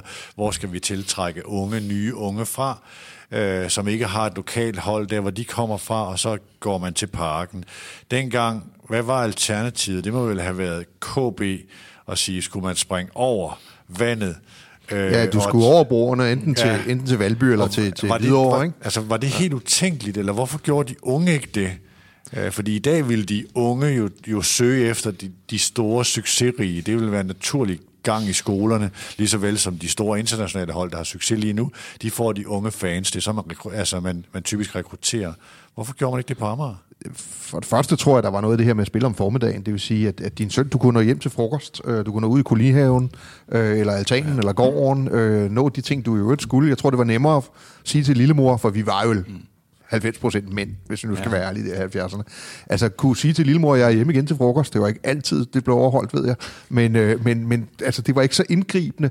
Og så var det jo også noget med, at man gik og cyklede jo. Altså, der er jo alligevel langt øh, ind til Idrætsparken, hvis man, hvis man bor i Sundby, ja. trods alt. Så, så jeg tror, det var bare naturligt. Dengang var det vel helt generelt naturligt at se den lokale fodboldklub næsten i meget, hvor man jeg så tror, jeg øh, tror, hørte til. Ikke? Jeg tror, det var meget sjældent, at, øh, at der kom klubskifter der i 70'erne. Altså, der var ikke nogen fra Fremad Amager, at der skiftede til en anden lokal klub i København. Altså, det var meget sjældent i hvert fald. Enten så stoppede man karrieren, eller også så blev man i Fremad Amager. Ja. Og så var der en enkelt, der skiftede til Kastrup. Ja. Hvem var det dog? der var vist et par stykker. Det var først senere hen. Det var, helt, det var et helt hold, ja. Så det er en kamp, vi skal, vi skal tale om. Det er jo den kamp, som øh, altså pokalfinalen i, øh, i 72 øh, mod, mod Vejle. Vejle Boldklub med, øh, med mm. Allan Simonsen, der det er 20.000 tilskuere, og du er, du er med i den kamp. Ja, øh, ja. Kan du prøve at beskrive, hvad det var for en oplevelse? Ja, hvis, hvis jeg lige må, må starte for ind med øh, semifinalen ja. mod B93, skær torsdag, Sundby Idrætspark. 7.200 tilskuere. Øh, det er en af de største oplevelser, at jeg har haft, i hvert fald i min karriere også, øh, fordi vi var så tæt på at nå det store mål at komme i en pokalfinale, og øh, tilskuerne, vores tilskuere, de var jo helt op på tæerne, og vi startede i medvind, og, og held, uheldigvis, jamen, vi får ikke scoret i første halvleg, vi brænder i strafsparken da, og anden halvleg kommer vi bagud 1-0, og så lige pludselig, så får vi det vendt, og jeg får lavet et øh, udlignende mål. Nok mit bedste mål i hele min karriere. Og lige pludselig, så var vi ovenpå, og tilskuerne var med os, og helt fantastisk. Altså, og lige pludselig, efter den sejr også, så red vi på en bølge. Mm. Og så kom vi hen til pokalfinalen også i løbet af foråret 11. maj.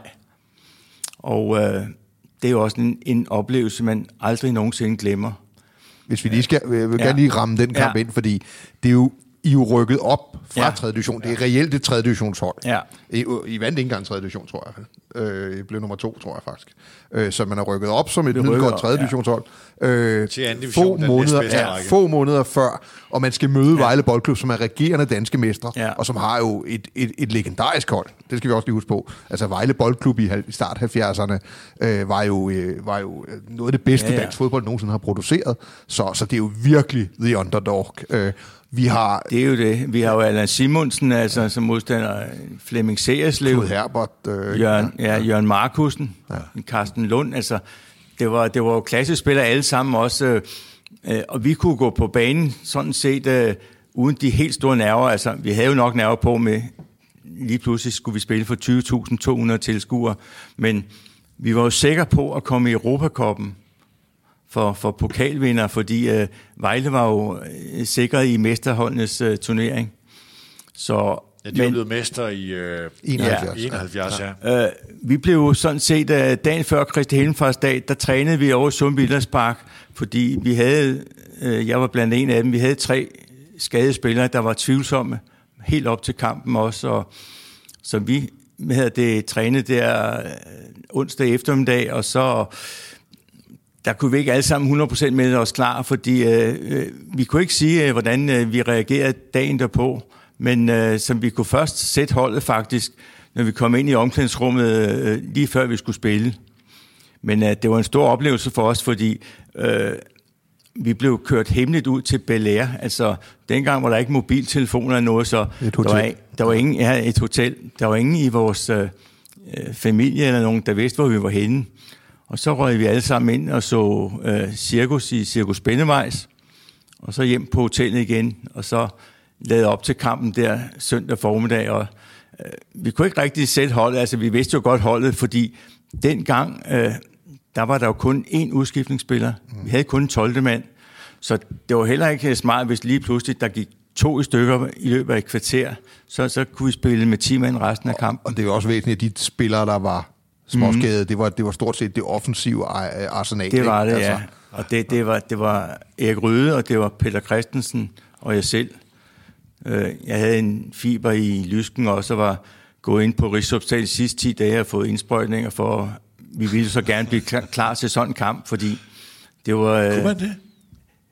Øh, Ja, kendte altså, nogen, med, ikke? vi kendte en læge, Ole Halskov, ja. Altså, og det var, ja, der var sådan en idrætsklinik derinde også. Så Ja. ja. Hvad var det for nogle indsprøjtninger, man fik der? jeg ved det ikke, altså. Det var Det skal, man, helbredende. det skal man ikke spørge om. Jo, jo, jo, jo, altså det var, det var Rigshospitalet, det var helbredende, ja. og jeg vidste ikke, om jeg kunne blive klar, men øh, jeg var, da vi trænede om tirsdagen inde i Idrætsparken der, det var så, så var der gået øh, 10 dage, altså jeg vidste jo ikke engang, om jeg kunne løbe overhovedet, men det gik meget godt, og også om, øh, om onsdagen gik det meget godt, men øh, lige pludselig så havde jeg trænet for meget også, så, så det skulle man også passe på med, fordi så kunne der opstå kramper og alt muligt også. Men, øh, men vi, det var sjovt også i sådan en kamp øh, i parken, når vi skulle varme op. Der var man jo ikke op inde på selve banen. Altså, der skulle man udenfor i fældeparken og, og varme op, hvor, hvor folk ja, de stimlede om, omkring os, og, og det, var, det var et virvar også, ikke? Men øh, Og det, det må var, man ikke gøre på banen. var bare... Det måtte man ikke gøre på banen. Nej, Nej, nej, langt ikke op dengang. i 80'erne ja, ja, gjorde det var, landsholdet det også. Altså. det var udenfor. Altså, Det var længe så derude på den lille Ja, ja. der. Men, men det var nu også meget hyggeligt. Men øh, vi blev alle sammen klar, eller i hvert fald, ja, det gjorde vi, og øh, selvfølgelig kan man ærge over, at, at man ikke havde, man ikke var, hvad skal man sige, havde, havde været 100% klar, eller vi var jo klar til at spille også, men vi havde haft de pauser også, og den tvivl, og skal man sige, lidt usikkerhed. Men øh, jeg vil sige, vi spillede, synes jeg selv, en fantastisk kamp med masser af opbakning dagen fra, og jeg kan selv, ja, jeg kan drømme nogle gange om, at den chance, jeg brænder, kan jeg godt sige dig, efter 8-10 minutter, et hovedstød ude for højre, den kommer ind midt foran mål, og jeg rammer den klokke rent, og det skulle jeg bare aldrig have gjort. Den susede, ja, 10 cm ved siden af trekanten, men uh, desværre ikke i mål. Hvad spillede du over for i den kamp? Kan du huske det? Åh oh, nej, det kan jeg ikke lige huske. Nej, Jens okay. Jørgen Jensen, tror jeg, Okay. øh, som Det her... scorede det første mål. Det her med at komme i pokalfinalen, Vejle er blevet mester og sådan noget, det indebærer så, at man skal ud og spille det, det, det her europæiske øh, eventyr, som Fremad Amager har. Jeg ved ikke, hvem der vil tage os igennem det. Skal vi kalde det et europæisk mareridt. øh, ja. Men det førte jo til i hvert fald en god ting, som vi lige kan vende tilbage til om lidt. Men som Jørgen sagde, så var det jo sådan, at der var to øh, europæiske turneringer dengang. Det er der jo sådan set stadigvæk. Øh, den ene var for mesterhold, øh, og der var det så dårligt for Danmarks vedkommende, at det var så dem, der var blevet mestre året før, der den følgende sommer skulle starte på at spille Europa Cup, som det hed dengang. Øh, så det var Vejle, øh, og Vejle kunne ikke deltage i den anden øh, turnering, som var pokalvindernes øh, turnering, som så også skulle starte efter sommerferien der i 72. Så der var propositionen det, øh, at øh, det var så taberen i pokalfinalen, der fik den plads. Og det blev jo så fremad Amager. Og vi drømte jo selvfølgelig om et stort europæisk hold, øh, som kunne banke os øh, og banke en hel masse penge øh, ned i klubkassen. Så ikke man fik brugt alle øh, de 80.000, tror jeg det var, man havde fået på pokalfinalen i Idrætsparken, så ikke man fik brugt alle dem på at rejse et eller andet mærkeligt sted hen. Men det kom man jo så til, øh, fordi lodtrækningen madede det sådan, at øh, Fremad Amager skulle spille mod Besa nede fra Albanien. Og vi er jo tilbage i tiden før murens fald, mm. så vi skal til Østeuropa, og ikke bare til Østeuropa, men måske til det mest lukkede land i Østeuropa. Øh, Jørgen kan sikkert også godt fortælle nogle, ja. nogle anekdoter derfra, og skal møde et, et lokalt hold der, de lokale øh, pokalvindere. Og øh, er heldige at få hjemmebane i første kamp, og øh, dengang, som indtil for ganske nylig, så led vi jo under Københavns Kommunes øh, nedprioritering af idrætten på Amager, så det var jo en aftenkamp, fordi det var et hold fra udlandet, så der blev vi nødt til at flytte hjemmebanen til Valby, og øh, spillede en okay kamp. Var det på grund af lys? Ja. Det var på grund af lys, mm, okay. ja. Øh, så der var, der var lysbane i Valby, ja. så der skulle så spilles den første Europacup-kamp, og øh, den, øh, det var en okay kamp med rimelig med chancer, men den endte desværre øh, 0-0. Og øh, så øh, kan Jørgen lige supplere her, kan jeg se. Ja, øh, den endte 1-1. Undskyld. Ja, ja, ja øh, det er jo pointen. Og, øh, men, øh, det er ret vigtigt. ja, ja, selvfølgelig. Øh, vi kunne godt have spillet i Sundby så skulle vi have spillet klokken to eller tre om eftermiddagen. Og det var bestyrelsen jo nok sådan lidt bange for, at der ikke ville komme nogen tilskuere, fordi øh, de arbejdede, vi havde mange arbejdende tilskuere også. Og øh, derfor så, ved at det, så valgte man at spille i Valby Park.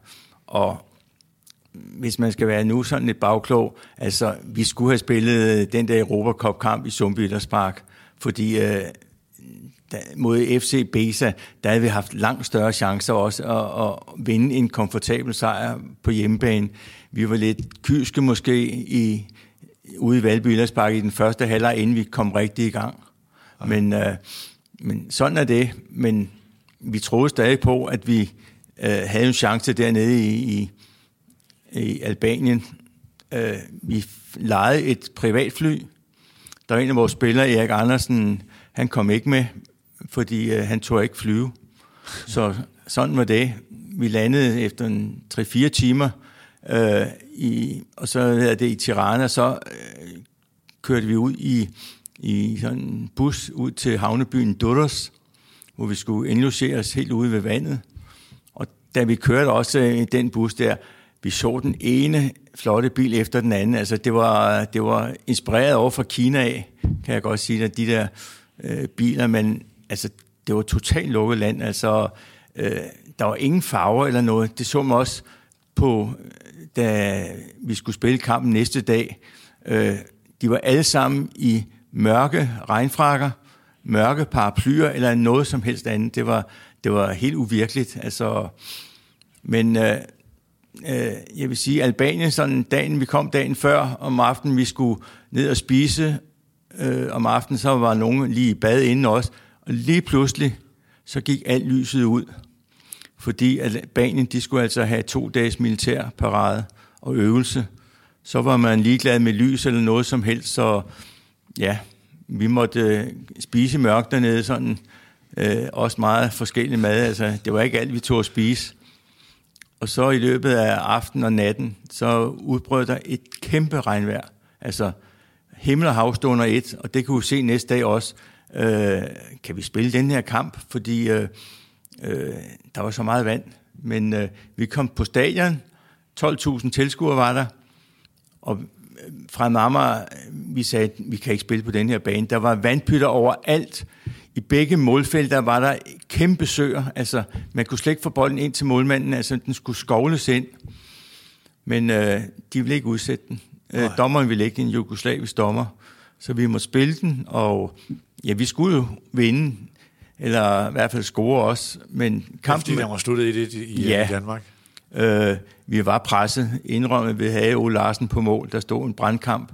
Men øh, vi havde chancer også øh, i anden halvleg, hvor, hvor vi fandt ud af, at bolden skulle op og ligge i, i en stor sø foran mål også.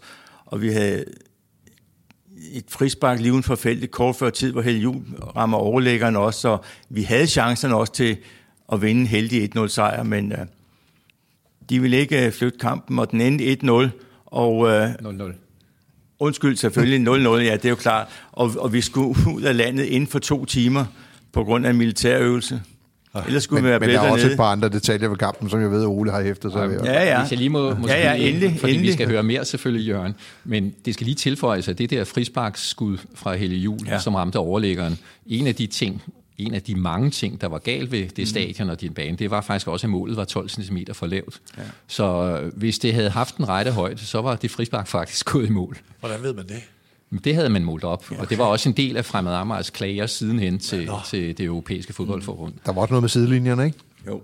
Øh, øh, man kunne ikke se sidelinjerne, altså, så de måtte bruge læsket kalk øh, til at tegne øh, straffesparkfeltet op, og, øh, og sidelinjerne også. Du har et billede liggende herovre på bordet med en trillebør ned fra, ned fra Tirana der. Er det Ja. ja. i forbindelse med, med sidelinjerne? Det, det er i forbindelse med, at der gik øh, 10-12 arbejdere og arbejdede med banen, men det var jo helt håbløst. De kunne ikke... øh, Den stod under, totalt under vand, altså den skulle slet ikke være spillet, fordi det var ikke en fodboldkamp, det var en vandkamp. Men prøv at tænke på læsket kalk. Altså, det, Ja. ja. det er ikke det sundeste at få på Nej. sin, øh, for sin hud. Nej. Det, det endte jo også med, at øh, da vi kom hjem efter kampen, øh, der var tre af vores spillere også op på Sundby Hospital med, med simpelthen med skader, med forbrændinger og efter øh, ja, lavet glidende takninger også. Ikke? Altså, der, der ligger, der? Ja, På grund af kalken. Ja. Hold da op, han er sagt. ja. Men det følger jo noget godt med sig. En rekord. Jamen, det er det. Mm. Altså, det, lad os lige prøve at få, øh, hvad er det, det her indebærer for? Det er en af de mere bizarre rekorder for Fremad Amager. Det må man kalde det. Men som, som Jørgen har ridset op, så blev det jo 1-1 på hjemmebane og 0-0 på udebane, og det var jo så den regel med udbanemål, der talte øh, dobbelt i tilfælde af, af mållighed, som bevirkede, at Besa gik videre, og, og Fremad Amager var slået ud. Men øh, man kan jo skrive historien på mange forskellige måder, og øh, den måde, vi har valgt at skrive den på Amager, det er, at øh, Fremad Amager som det eneste danske hold er ubesejret i Europa det er virkelig blevet en del af, af hvad skal vi sige, selvforståelsen i klubben. Og den dag i dag kan du se banner på stadion, hvor der står ubesejret i Europa. Mm. Øh, og det er jo ikke engang løgn. Og det er også derfor, vi tager hul på hver eneste pokalturnering med en lille smule sådan nervøsitet. Jeg tænkte, hvis man skulle komme ja. i Europa igen, det kunne være kødelig rekorden. Lad os lige prøve at se, øh, hvis vi lige tager videre til, øh, altså i, i starten og midten af 70'erne, så, så, så konsoliderer man sig her i anden division, og klubben bliver kendt for det her med øh, kampene, som vi har været inde på søndag kl. 10, øh, samt er der ofte det med, de her 4-5.000 tilskuere, eller hvad er sådan cirka niveauet? Er det der omkring, den ligger? Ah, knap og nap, vil jeg sige. 3-4.000 ja. tilskuere? Og den, dengang vi øh, rykker op fra 74, øh, rykker op ned, altså der kommer vi op i, skal man sige, den daværende første division, som er Superligaen i dag. Og der havde vi 5.500 cirka til hver hjemmekamp ja. øh, i Park. Ja. Ja. Det her, øh, altså tilskuerkrisen og så kontrasten til det her divisionshold, der samler de her mange tilskuere. Mm. Øh, Ole, hvordan, øh, hvordan, hvordan oplever du det, altså at være en del af det? Øh, det er, jo, det er jo sindssygt heldigt, at vi har øh, så god en overgang, eller så gode overgang lige præcis på det tidspunkt der. Fordi man kan jo diskutere tilskuerkrise og svigtende tilskuertal øh, fra nu af og til juleaften næste år, øh, men det hænger jo ekstremt meget sammen med det, der foregår inde på banen. Og der var vi så heldige og dygtige i, i Fremad Amager der i anden halvdel af 70'erne, at vi havde øh, et hold, som spillede rigtig, rigtig godt fodbold. Og det tror jeg er den væsentligste årsag, bortset fra de, eller i tillæg til de to ting, jeg talte om før, med at der var en basis, og der var mange, der, der flyttede til øen øh, i, i den periode der. Må, må jeg lige skyde ind der? Altså, da jeg som lille put i, i, der i 73, der har vi altså et, øh, et tiende hold i, i Lilleput-rækken, øh, eller øh, hvad hedder det? Og det er altså fuld 11-mands hold, ikke? Så, så mange, ja. altså det var jo en kolossalt stor klub. Kæmpe stor klub. Ja. Vi havde, havde vi ikke over 1000 medlemmer? Jo. Jo. Øh, dengang, altså... Og, og man kan sige, altså nu er det så moderne i øjeblikket at tale om evidens, ikke? og hvis vi skal tale om evidens, så øh, laver Ekstrabladet i, i 75 en afstemning blandt sine læsere. Og jeg skal sige, det er altså ikke Amagerbladet, der laver en afstemning. Det er Ekstrabladet, landsdækkende øh, avis, der laver en afstemning blandt sine læsere, øh, hvor man kan skrive ind og argumentere for, hvilken klub i Danmark, der er ens hjerteklub. Og, og der vinder Fremad Amager altså øh, tydeligt og klart foran alle andre øh, klubber øh, i hele Danmark. Så øh, der har selvfølgelig været noget at have det i. Fra Amager var en ekstremt populær klub, øh, og sjov nok jo altså ikke bare på, på øen, men, men i hele Danmark. Øh, så fulgte der jo så nogle nedrykninger med også, øh, men øh, stadigvæk så... Øh, bevaredes den der gejst, der var omkring holdet, også nedrykninger og også spillere, der forlod os, men den bevaredes et godt stykke hen på den anden side af, af 1980. Dan, når du sådan øh, sidenhen har kigget uden, uden for Danmarks grænser, jeg ved ikke, om du, du kan se nogen derude, der har en parallelitet til den position, som Farmad Amager har i Danmark. Altså den der lidt i opposition og ikke være helt deroppe, hvor man er meget synlig og meget succesrig for andre uden for landet eller området. Øh. Nej, jeg kan ikke sådan lige komme på, på noget sådan på stående fod.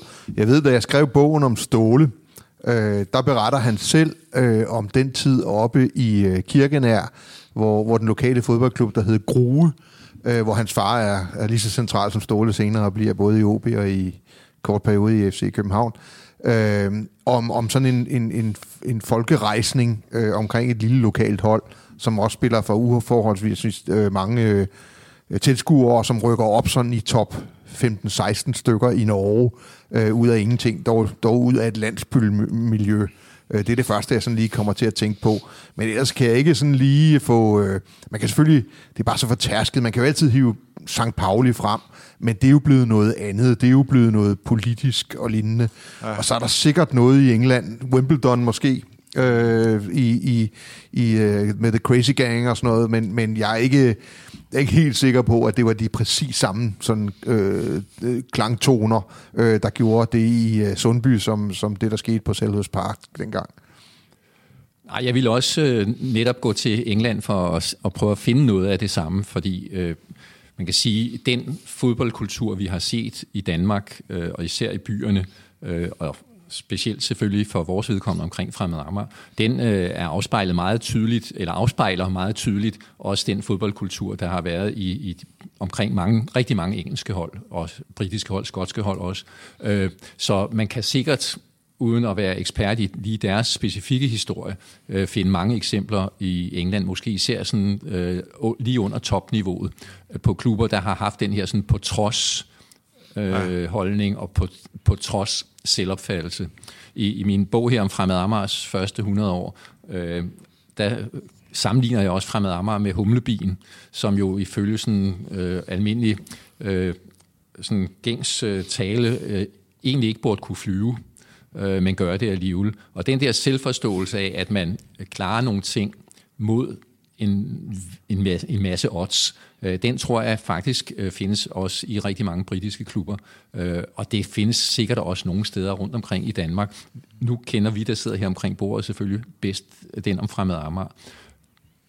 Nu er der jo sådan, altså den her periode er jo, hvis vi siger midt 70'erne og sådan noget, det er sådan 45 år siden, øh, der var... Øh, Tiden går hurtigt. Ja, jeg vil ikke sige, at jeg kan huske alting, men jeg kan huske nogle ting. Altså, der var jo nogle hold med, altså, øh, altså havde et, og der var, der var, der var Holbæk, der var Slagelse, der var, der var, der var Næstved og så videre, som, øh, som, som havde deres, øh, deres storhedstider. Nogle af dem er, nu er der sikkert nogen fra Næstved omregn, altså omregn, der vil protestere meget, øh, fordi man er der stadigvæk. Men det er alligevel som om, at det er blevet mindre historie Altså, det er mindre bare noget, der var en gang fra fremmed Amager, end det er for de andre, hvor for de andre var det sådan, der var en gammel storhedstid, som man godt ved, man ikke nødvendigvis kommer tilbage til. Altså, hvad er det, der adskiller sig her? Hvorfor er det ikke bare blevet en støvet historisk parentes? Hvorfor er fremmed Amager stadigvæk en, og nu bliver jeg ude, altså, ude på farligt terræn i forhold til de andre, men, men, en, men en, en, en blivende kulturinstitution? Jeg tror, det hænger blandt andet sammen med den her sådan, tilflytning til byen. Altså, man er stadigvæk et sted, hvor der er mange mennesker, øh, helt basalt set. Ja, Mens øh, hovedgaderne i, øh, i øh, Nykøbing og andet og sådan noget, der, der har det i hvert fald nogle år gået den anden vej. Ikke? Øh, så, så jeg tror, der ligger et element af det. Øh, så er der et, et og jeg har ikke, jeg har ikke evidens eller øh, empiri øh, for det, men min egen personlige erfaring er, at man ikke flytter fra øen i særlig høj grad. Øh, det gør man jo fra provinsbyerne. Man flytter dels på grund af uddannelse, og man får job andre steder og andet.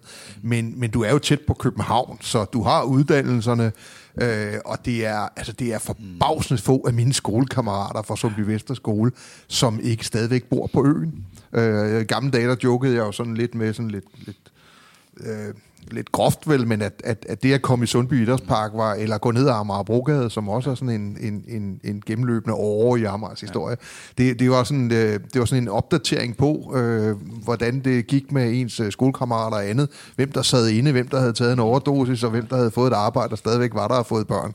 Altså, øh, altså vi er på den måde, er vi et ø-samfund, som, øh, som, øh, som bliver, i høj grad bliver boende på øen, og, og så bliver man selvfølgelig også ved med at have sin, en vis veneration for, for Fremad Amager, for nu skal vi heller ikke gøre det bedre, end det er. Både fodboldklubben Fremad Amager har jo, har jo lidt voldsomt ungdomsmæssigt i, i mange år, mm.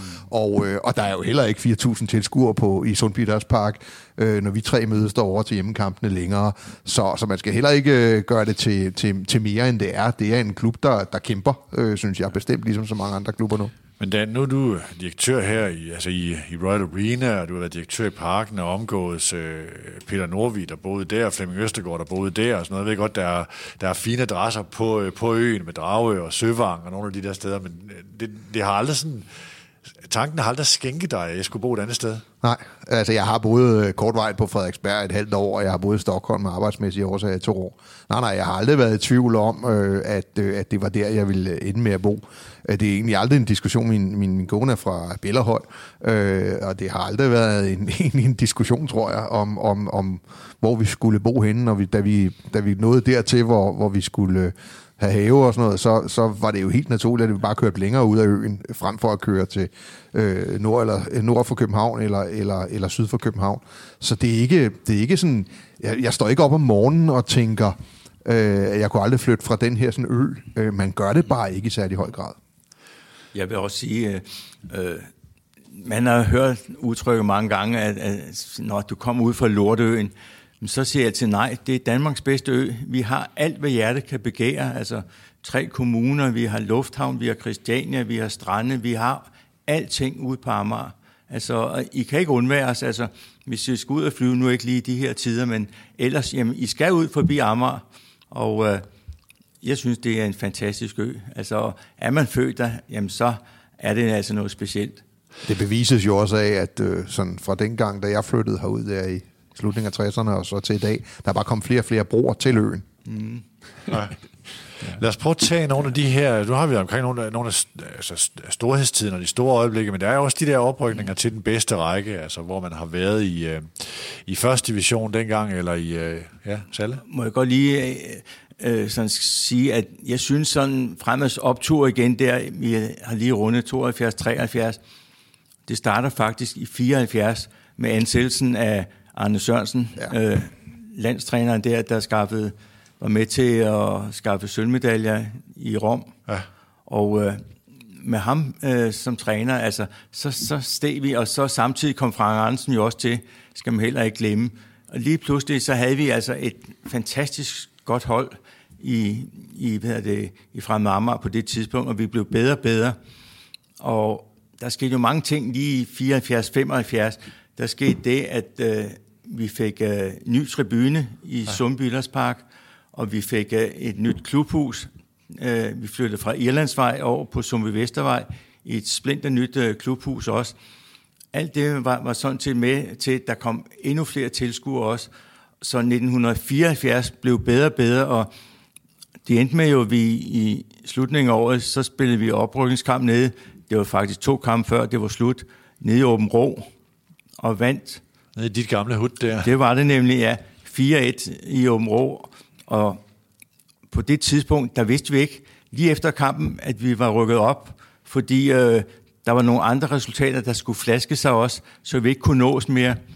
Og det var så lige pludselig Frank Skøtte, Skytte, der sagde til efterkampen, vi er der rykket op, vi kan ikke nås mere, fordi de skal møde indbyrdes, og så lige pludselig, så var vi jo, øh, jamen, så var vi jo vildens sky, og, og så er vi jo gode til at feste, altså, så alle øh, hvad de, fra Marmar, altså hvad spilleren der, vi kom, øh, vi fløj, eller ikke fløj, jo det gjorde vi meget hurtigt til Sønderborg, hvor vi så med det skulle med spritbåden til Tyskland frem og tilbage, hvor vi virkelig fejrede oprykningen. Og så endte vi jo tilbage igen, og så røg vi med fly til Kastrup, hvor så de første 200 tilhængere, altså de kom ud og modtog os også, og kæmpe fest i klubhuset også.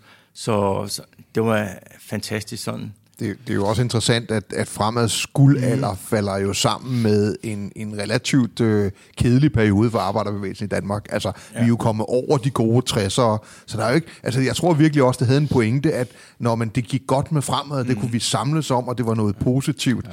mens at man øh, jo kæmpede med oliekriser og arbejdsløshed. Arbejdsløshed er jo noget, som... Det er jo et ord, som, som næsten har samme kendt, som betydning som cancer i, i min barndom. Ja. Altså, øh, det var virkelig noget, man ude på Amager, sådan, man sådan indforstået, nu havde, ja. nu havde overboen, han havde mistet sit job, altså uha, øh, hvad skulle der så blive af dem? Øh, og, øh, og, og der var fremad jo sådan et eller andet, mm. hvor det begyndte at gå godt. Øh, og derfor tror jeg også, det var medvirkende til, at, at, at det fik den position, som det gjorde. Jeg tror også, mange af holdene, de, de var, altså, de både frygtede fra Amager i Sundby Park, eller de frygtede lige så meget tilskuerne, øh, øh, men ikke frygtede, men de elskede også at komme i Sundby Park, fordi der skete noget. Det var en oplevelse for livet. For dem også nogle gange kom, komme, hvor der var 4-5.000 tilskuere, der var drama på, på, på tilskuerpladserne udenfor, og hvis en af modstanderholdet øh, der han kom ned og læg, jamen så blev han talt ud af, af tilskuerne med 10, 9, 8 og der. Og, og, vi talte hurtigere og hurtigere, kan jeg huske. Det var det, det gjorde. De havde specielle sange, kan du ligge roligt, altså også sang, men øh, altså det var jo en, en, en feststemning dengang. Altså, der var jo nogen også, der kom direkte fra værtshus og skulle over og, og, og se og spille kl. 10, fordi det ville du ikke gå glip af. Men det var også et tema, kan jeg huske, øh, ja. at, at øh, også fordi jeg har læst det i jubilæumskastet senere, mm. men, men altså, både på banen, hvor Salle og hans kammerater mm. også brugte et sprog og nogle metoder, jeg tror faktisk, mm. at nogle af de bedre fodboldspillere i dansk fodbold fra Vejle har påstået, at Salle på et tidspunkt har tabt mundvand på modstanderen. Øh, men, men også de kommentarer, der kom, det var jo direkte ud af kantinen på B&V Skibsværft. Altså, mm. det var, det var, altså man talte ja. til hinanden, som vi talte til hinanden i en godmodig, men, men mm. kontant tone, ikke? Altså, og, øh, og det var som sagt også både flaghejseren og modstanderne.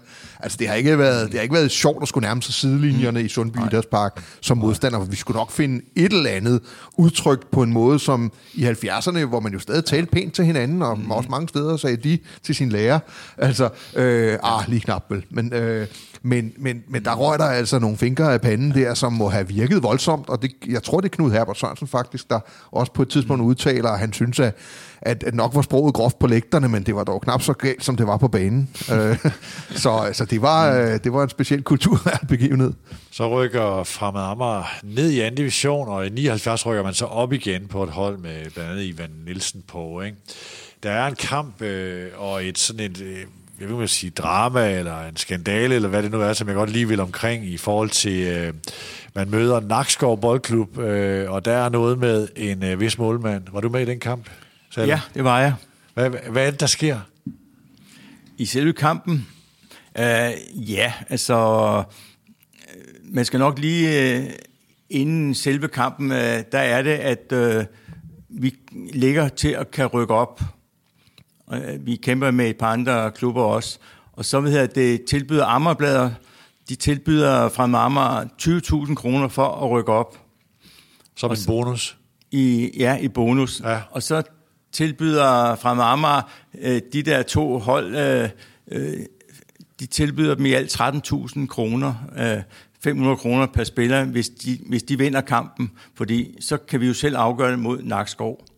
Så der var jo drama, og, og nogen var lidt forarvet over det, og mange var forarvet over det, men og det endte også med, at så tror jeg, det blev trukket tilbage til sidst.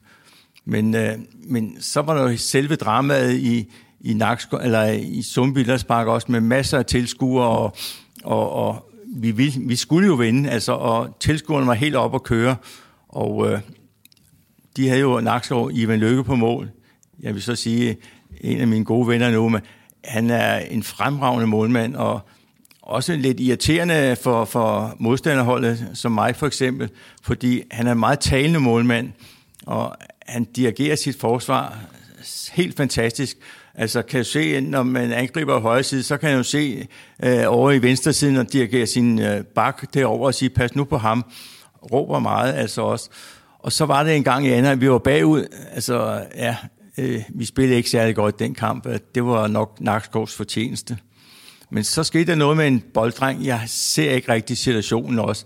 Men øh, Ivan Lykke skal ud og hente bolden, og bolddrengen vil vist kaste bolden tilbage til ham. Jeg ser ikke lige, hvad der sker, men i hvert fald publikum, de røg og, og de råbte og skreg og, og mente, at jeg ved ikke... Øh, jeg hvad, tror, Ole har en idé om, hvad der sker. Ja. Ja, jeg stod faktisk lige ud for, okay. øh, hvad der skete. Og det, som til synlædende sker, øh, jeg har aldrig talt med Ivan Lykke om det, men det, som til synlædende sker, det er, at bolddrengen ikke hurtigt nok får kastet bolden tilbage til Ivan Lykke, så han kan øh, sparke sit målspark. Og så bliver Ivan så øh, forbandet over det, at han kaster bolden øh, i hovedet på, eller i hvert fald hen på, på bolddrengen. Og det er jo ikke noget, man skal gøre over for en af vores bolddrenge i Sund Park. Så han havde en rigtig, rigtig hård øh, afslutning på, på den kamp, og blev sådan virkelig forfulgt af publikum der. Der er sådan en lille krølle på den historie, øh, at... Øh, er det lige året efter simpelthen? Det går et år. Der går et ja, år. Ja. Ja, ja. Og så... Øh, hvem står så mellem stængerne for Fremad Amager? Ja, det gør Ivan Løkke. Så man kan godt komme tilbage, eller, eller, ja. eller komme, selvom man, er, man har været uleset i en periode. Ja, ja altså, nu Ole, han er jo, han er jo klubhistoriker og, ja. og skal jo forsvare klubben. Det var, det var efter datidens forhold øh, i Danmark ret voldsomt, det der foregår for. Han bliver også mm. fysisk forfulgt ud af banen ja. efter ja. kampen, og, og falder faktisk, og bliver mm. fysisk forulæmpet øh, på vej ind i omklædningsrummet af, af, af nogle af fremmede Amars tilhængere. Så det er en meget stor sag, og en, det er ikke en af de pæneste pletter på, på, på, på klub historien. Men, men det er også, synes jeg, ekstremt karakteristisk, at man et år senere, så er han en af vores. Ja. Altså, ja. Øh, og, og, og sådan var det. Ivan er min, en af mine gode venner her i dag, og øh, altså, vi har talt om kampen også, og, altså, han, han bagatelliserer det jo sådan lidt også, øh, med, så slemt var det ikke, men han var dybt rystet øh, efter kampen, da den bliver flot af det skal lige siges, Ivan Lykke har jo indimellem, han kunne godt lide også at, at komme med små attityder over for publikum, og det skal man ikke gøre i Sundby Park. Så da kampen slutter af også, der ser Ivan altså også lige pludselig, de er meget aggressive, de tilskuer. Og, og han har også sagt, at Ivan Nielsen fra, fra vores, han, han faktisk holder et par fremme tilhængere tilbage, da vi hen og mm. snakke med Ivan, ikke? Og det ender jo også med, at uh, politiet bliver jo tilkaldt, og, og de må bare ikke se, kære sig inde bagved, at det i omklædningsrummet i hvert fald den næste time før, der var ro over feltet. Og men, men Lykke var jo også lidt sådan en flamboyant type, der skiftede klub ofte, oftest frem og tilbage mellem B1 og Nakskov. Men i, den, mm. i det år imellem han øh, ja. øh, spiller i Nakskov og kommer til Fremad Amager, der når han faktisk repræsenterer to klubber i dansk fodbold. Og mm. en af dem er, er i høj grad interessant. Den ene var Slagelse, mm. øh, men den anden er faktisk Brøndby. Han er faktisk målmand i en halv sæson i ja, Brøndby. Okay. Ja. Ja. Det skal var, så, han var en god målmand, det må man sige. Altså. Ja. Vi skal så lige tilføje, at Øh, og nu vil jeg ikke lægge fingrene imellem. Det var jo ikke den eneste gang i, i det år, eller de år, at der var øh, sådan nogle scener i Sundby Idrætspark. Dommeren øh, blev næsten konsekvent fuldt ud med kontrollører. Ja, ja. Og, og jeg vil sige, nu talte du før om, at mange ting var 45 år siden. Ikke? Det er det her jo så også cirka. Ikke? Men øh, det ry omkring tilskuerne i Sund Park. Øh, det hænger lige så meget ved. Øh, så jeg vil plejer at sige, at der er, hvis du tager et hvor som helst øh, hen i Danmark og spørger folk, om de kender Fremad Amager, så er svaret ja. Og så spørger man dem, hvad kender de Fremad Amager for? Ja, så er det, de spiller søndag formiddag, og Ivan Nielsen og Frank Arnsen og Søren Lerby. Ikke? Og det er alt sammen meget, meget længe siden. Og det er altså det her med tilskuerballaden også. Men det vil så nok være den tredje ting, folk nævner. Og det er i hvert fald noget, som det er min privat teori, også øh, florerer blandt Danmarks dommer og stadigvæk. Sundbiters Park er ikke et rart sted at skulle være dommer. Nej. Hvad så siger jeg ikke mere. Øh, nutidige ting, som det der med Midtjylland og omklædningsrum, og så noget, som var for, for et, hvad er det, et par år siden, eller sådan noget, hvor man siger, er det i virkeligheden noget, der, der, øh, der, der, der genetablerer den der historie, eller er det en plet på fremad Amager, eller hvordan ser man på sådan noget? Jeg aner ikke, hvad der er op og ned i det i forhold til... Ej, jeg, var, jeg var ikke stolt. Altså, jeg synes, der er meget stor forskel i øvrigt også på, på de der attityder i 70'erne, som var, du skal ikke komme her og gøre noget ved os, og så var overreaktionen jo meget tydelig, men, men med det her tilfælde var det jo bare gemen tyveri. Det er jo, det er jo Altså, det er der jo ikke frygteligt. nogen, der vil på nogen som helst Nej. måde vil sige, har noget som helst med fællesskabet eller beskyttelse af noget Nej. som helst at gøre. Nej, det skal hverken øh, bortforklares eller forsvares. Det var lidt dramatisk, vil jeg sige af, med alt det publik, eller med det politi, altså til kampen også nogen. Ja. Altså, der, der var man, øh, hvad skal, holdt op, altså det mærker vi også ind på banen lige pludselig, der står vi ser klædte publikum eller politifolk udenfor, ja. ikke? Men jeg tror, at det, som udholdene har oplevet, ja. og dommerne har oplevet, det var, at det var, det var bestandt modstand. Altså, ja. man, man var på udebane, både som mm. dommer og som øh, modstander. Øh, så jeg, jeg er ikke helt så nervøs som Ole for, at det, det, det pletter klubben, fordi det, det, det giver mere et oplevelse af den her lidt heksekedelagtige fornemmelse af, at sådan var Sund Peters Park dengang. Øh, det, det, det ser man næsten altid, når gamle fodboldspillere udtaler sig, at de vidste godt, når de skulle til, til, til Sund Park, mm. så ville det blive en svær kamp. Ja. En søndag formiddag i Sund Park, ja. sagde man altid. Altså, der er sket ja. noget. Lad os prøve, og nu har vi brugt øh, en halvanden time på øh, historien, og det er frem til altså 70'erne for at etablere det der, så går vi forholdsvis hurtigt hen over konkurser og den der slags, for jeg vil godt sådan tilbage til nutiden, og så ende, ende derhen. Salle? Godt. Jeg vil godt have en, ja, bare lige en afsluttende bemærkning med de der kampe i 70'erne. Altså, årets kamp på Amager, det var jo 1975, da både Kastrup og fra Amager var i Superligaen. Er det ikke 76, tror jeg faktisk, er det ikke? Øh, det er det år, hvor vi rykker ned. Ja, øh, nej, det var, med, det var 75 med Hans Sørensen. Jo, men, øh, det har, men øh, der hedder det, spillede vi 1-1 ude i Tormby Stadion, og jeg kan sige en ting. Den dag, der var det cyklisternes dag. Vi har aldrig set så mange folk valgfarte ud af Englandsvej øh, frem eftermiddagen for bare at, at komme ud og overvære den kamp fantastisk drama. Hvad var der, 10.000? 11.700 tomme stadion. Ja, over 20.000 til sammen til ja, ja, altså... Det har været nogle opgør. Folkefest ud over alle grænser, og underholdning et par timer inden før kampen, og det er sådan en kamp, man aldrig glemmer i hvert fald, som amerikaner og fodboldfan. Nej, det kunne jeg forestille mig. Der kommer så, øh, nu kigger jeg lige på dig, Ole, i forhold til, altså, man, øh, man, man, rykker, man rykker ned, og der kommer så nedrykning til 3. division, og i 84 øh, går man konkurs første gang. Hvor mange gange er det fra Amager går konkurs? Ah, cirka tre. cirka tre gange. Det er jo, det er jo en... Øh, det er jo, det er jo, det er også en Danmarks rekord, tror jeg. Ja, det er det også. Ja. Altså, det er jo også en virkelig altså, en, øh, en dyster del af historien. Øh, hvad er det for nogle år, der kommer der? Og, altså, hvor meget er man nede fra at blive sådan, noget, der aldrig kommer tilbage? Jeg tror, man, hvis jeg lige må tage 70'erne bare en halv sætning til, så noget af det, der var med til at give den her gyldne periode i 70'erne, det var altså også, at der var en fantastisk god ledelse i klubben på det tidspunkt. Vi havde en meget markant formand, i Nyholm, som øh, var med til at bære meget af det her igennem. Og der tror jeg nok, man må sige, at efter ham, og efter vi havde fået vores klubhus, og efter vi havde fået den nye tribune, så og efter 70'erne, så begyndte øh, det at æbe ud. Og på det tidspunkt her, der var den betalte fodbold jo indført i Danmark.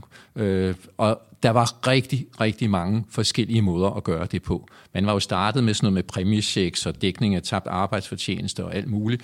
Øh, men der var rigtig mange måder at gøre det på. Man kunne lave anpartsselskaber, man kunne lave aktieselskaber, man lavede mange forskellige modeller. Øh, og dem, der skulle gennemføre de modeller på Amager, i fremmed Amager, øh, ramte i hvert fald ikke rigtigt. Øh, det er nok den meget korte version øh, af det. Øhm, der er rigtig mange detaljer i det her, men man må nok sige, at flere gange så slog man et større brød op, end, end man kunne bage. Øh, flere gange øh, var man for ambitiøse, og rigtig mange gange glemte man faktisk alt det, der var gået forud, alt det, som klubben byggede på. Det er en meget kort version af baggrunden, sådan den strukturelle baggrund for de her tre konkurser, vi taler om, op gennem 80'erne og frem til nullerne. Øhm, lad os lige prøve at tage... Øh, vi, skal, vi, vi skal lige have den her periode øh, fra altså i 90'erne med, øh, hvor Fremad Amager er tilbage på den her øverste hylde og øh, er i Superligaen. Øh, og den her, øh, det bliver en efterårssæson med, med blot 18 kampe, som man, hvor man får 8 point, men de seks af dem henter man mod Dan. Jeg tror, ja, ja altså det er jo FC København, det er så ikke 6 point, har jeg fundet ud af efterfølgende, øh, for det er stadigvæk et 2 point system, ja, ja. så det er faktisk halvdelen af de 8 point, ja, ja, ja. man skal, men, men vi slår FC København, og den, det kan jeg jo godt sige vi, fordi ja. der var jeg jo på øh, lægterne både i Parken og i øh, øh Sundby. 3-2, mener jeg, i begge kampe. Begge kampe, ja. Øh, og, og dermed er vi jo så fremme med den anden danske øh, rekord, som, som klubben holder, øh, nemlig den eneste danske klub, der øh, har slået FC København i 100% af vores Superliga. I alle kampe i Superliga. Ja, ja. Desværre tabte vi jo senere, desværre, der må jeg så sige, for der havde jeg jo i gåsøjne skiftet side, øh, men vi taber jo senere en pokalkamp, øh, en hjemmekamp i parken faktisk. Ja. Øh, men, øh, men det er rigtigt, vi er, vi er formentlig, ja, vi er den eneste danske fodboldklub, som har slået FC København i alle Superliga-kampe. Der er i, altså den forbindelse vil jeg også gerne lige forbi det her med, at man, øh, der er en, en mulighed for at gå ind i fusionen med, øh, med KB og B103, øh, der op til, op til 92, og Fremad Amager siger nej til det. Øh, hvor hvem af jer har mest kendskab til, til det forløb? Er det dig, Ole? Ja, og nej, fordi der var nogle kort, der blev holdt ret tæt til kroppen øh, i, i den proces. Men øh, det var sådan, at øh, ja, B103 og KB og, og Fremad Amager havde sat sig sammen og, og talt sammen om at lave en, en øh, fusion København FC, skulle den hedde, øh, og øh, var også nået frem til øh, noget, der lignede en færdig aftale. Og i Fremad Amager var det sådan, at øh, bestyrelsen var fuldstændig dedikeret øh, på den her øh, fusion. Det viste sig så, at øh, der var de i hvert fald ikke i synk med resten af øh, klubbens medlemmer. Så på en ekstraordinær generalforsamling, øh, da det her skulle vedtages, der kom bestyrelsen i voldsomt mindretal. Og øh, ja, man kan sagtens, nu har vi snakket meget om fremtids historie og, og, og noget om klubbens selvforståelse, og man kan sagtens se den her afstemning som en forlængelse af, af det, vi har talt om, som en del af den der selvforståelse med, at vi er vores hold på øen, vi hører ja. til på øen. Øh, jeg plejer at sige, at øh, KB og træerne voksede ind i himlen, og rødderne blev på jorden. Øhm, og det er sådan set det, der, øh, der sker der. Og øh, så kommer der jo sidenhen en masse andre øh, forslag om, og også gennemførte øh, planer om, om, øh, om samme øh, fusioner og, og så videre på selve Amager. Men øh, den der, den bliver altså afvist øh, meget tydeligt, og det er, ja, altså for at bruge lidt højtidligt udtryk, folkets røst der, der øh, gør sig gældende. Og der, der vil jeg også godt sige, både som, som med et ben i begge lejre, kan man sige, at, at jeg tror, det er en lykkelig skilsmisse, før man blev gift, fordi at... Øh, at, de årsager, som Ole nævner for Fremad Amagers øh, vedkommende, men øh, FCK havde også rigeligt med at håndtere to moderklubber i de første år. Det ved du også, du fulgte dem øh, som journalist. Og det havde, det, havde, det havde godt kunne være, om man så må sige, øh, det sidste skub øh, i de første svære år i FC København, hvis der havde været en tredje og måske endda lidt oppositionspræget øh, moderklub. Så, så det, har nok været, øh, det har nok været godt for alle tre klubber, at det endte på den måde. Jeg tror, jeg var også var med til generalforsamlingen den ekstraordinære. Jeg tror, det var omkring 75 procent af medlemmerne, at der sagde nej tak til den fusion, fordi man var bange for os, at Fremad Amager skulle syne hen, altså fordi man skulle spille i parken. Altså der var ikke været noget, der faktisk hed Sundby Park mere, altså for Fremad Amagers første hold. Nej. Så, så ja. Hvordan kunne øh, FC Amager så nogensinde blive til noget? Altså det, der så senere kom? Eller var, altså, I lyset af den her majoritet og den der klare øh, der, der, var, der var nogle forsøg inden da, det ved jeg, mm. fordi der arbejdede jeg, eller der var jeg i bestyrelsen i, i en af de andre øh, Amager-klubber herude. Mm. Og øh, man forsøger faktisk at lave et Amager FC med opbakning fra BRV Skibsværft øh, dengang, og Amagerbanken. Mm. Øh, og øh, det er faktisk seks klubber på Amager, de seks største klubber på, på Amager, inklusive Dragør og Kastrup øh, hvor man faktisk er enige om alting og hvordan det skal se ud. Vi har, vi har meget lange forhandlinger, inden mm. vi kommer frem til generalforsamlingerne i de forskellige klubber. Og det ender så med, som jeg husker det, de fem klubber siger pænt nej tak, og fra Amager siger ja tak. Øh, okay. Så det bliver så heller ikke til noget der. Og så kommer der jo så efterfølgende de her sådan FC Amager øh, tiltag, ja. som både er lidt øh, sammenlægninger og hold, og så fuldendt med øh, Todi Jønssons indtog der i slutnullerne ja. øh, hvor man laver et samarbejde med Kastrup og med KFB eller sådan noget. Ja. ja. Ja, i 2008, ikke? Jo. Ja. Hvorfor lykkes det? Det gør det jo heller ikke. Nej, men hvorfor, hvorfor vedtager man det så, eller, eller hvorfor prøver man altså, det her? Der har jo på det tidspunkt, efter tre, eller ja, flere konkurser og flere øh, kuldsejlede forsøg på at lave noget større, øh, nok bræser en vis afmagt eller panikstemning øh, med hensyn til, om vi havde volumen, øh, kapacitet, kræfter nok i Fremad Amager til øh, at drive det videre end den tilværelse, vi havde i, i øh, de sekundære rækker. Øh, så det var nok, det blev nok vedtaget, fordi der var en følelse af, at man var nødt til at gøre et eller andet. Øh, det der så igen kort fortalt øh, nok var dårlige ved den her løsning, det var, at det meget var en løsning, der gik op fra og ned. Øh, en løsning, der handlede om, at nogen kom med et initiativ, med nogle planer og nogle penge, øh, men at det ikke var funderet øh, ordentligt i, i klubben eller i klubberne. Øh, og det blev igen jo en af de der korte opblomstringer. Det blev ikke syv fede år, som jeg snakkede om før, men igen en ganske kort øh, oplevelse af, at noget kunne godt lade sig gøre, men ledelsen af det der, igen kort formuleret, øh, og øh, styringen af det øh, gik altså rigtig galt. Ja. Jeg tror, jeg tror også, at, at den anden del af forklaringen, hvorfor det lå sig gøre på det tidspunkt, det var, at Kastrup Boldklub på det her tidspunkt er en skygge af sig selv i forhold til, hvad de var tidligere. Ja. Så, så der var ikke sådan... Øh, det var, og det er jo, at så har de her sådan, fusioner på øen jo tit kredset om, om det her, sådan, øh, synes jeg, ret illusoriske emne om at holde talenterne på øen.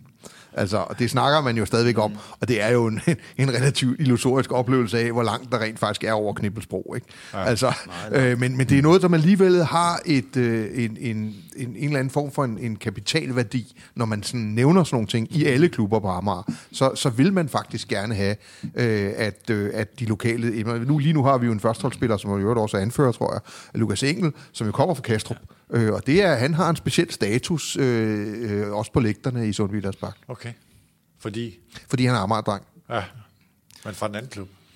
Ja, men fra en anden klub, men han er Amager-dreng. Ja, altså, okay. altså, det, er, ja, ja. det er okay. Ja. Men jeg, jeg vil også sige, at øh, fra Amager er jo en stor klub på Amager, men øh, vi har ikke den der helt opbakning øh, i erhvervslivet, altså med at, at skaffe store sponsorer det, det havde Fremad Amager ikke rigtig... Øh, vi, enten var vi ikke dygtige nok, eller også var der mange øh, virksomheder på Amager, der var så store, så de måske hellere ville ind over broerne til FCK og det.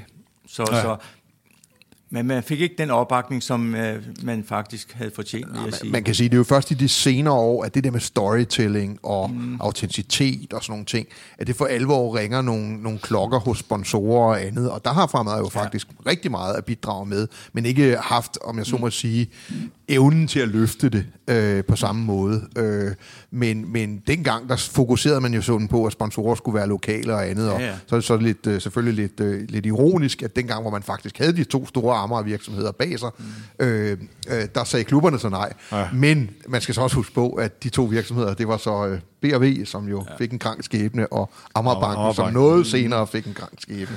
så, øh, så det er sådan lidt, øh, lidt småironisk. Men, men generelt er der jo et eller andet med ledelse og fremmed Amager, ja. og og måske er vi også tilbage til det her med øen, og det må ikke blive for voldsomt, men alligevel vil man gerne lege med og sådan nogle ting. Og der er også alle, på Amager tæller alle stemmer jo lige meget. Altså, og det vil sige, at det gør det også sådan nede på det bagerste bord i, i, i, øh, i kantinen, øh, i klublokalet og sådan noget. Altså, mm. det er svært sådan at udøve konsekvent ledelse ude på Amager, ligesom sige, det er sådan her, det skal være, øh, og, og det er den her retning, vi går efter. Øh, det er både godt og ondt, når man skal have store projekter øh, sat i søen og sejle den rigtige vej. Nu, var, nu vil jeg så sige, det der færøske projekt øh, var for det første, ikke synes jeg, ikke særlig gennemtænkt, hvis jeg nu skal være helt ærlig. Og for det andet, så var det jo så et år før finanskrisen, som man jo så ja, sejlede ja. ind i med en færøsk bank som hovedsponsor øh, med, med, med, med, med, med 40 knop i timen eller sådan noget den stil. Ikke? Mm. Så, så det havde jo sin egen lille forklaring. Ja.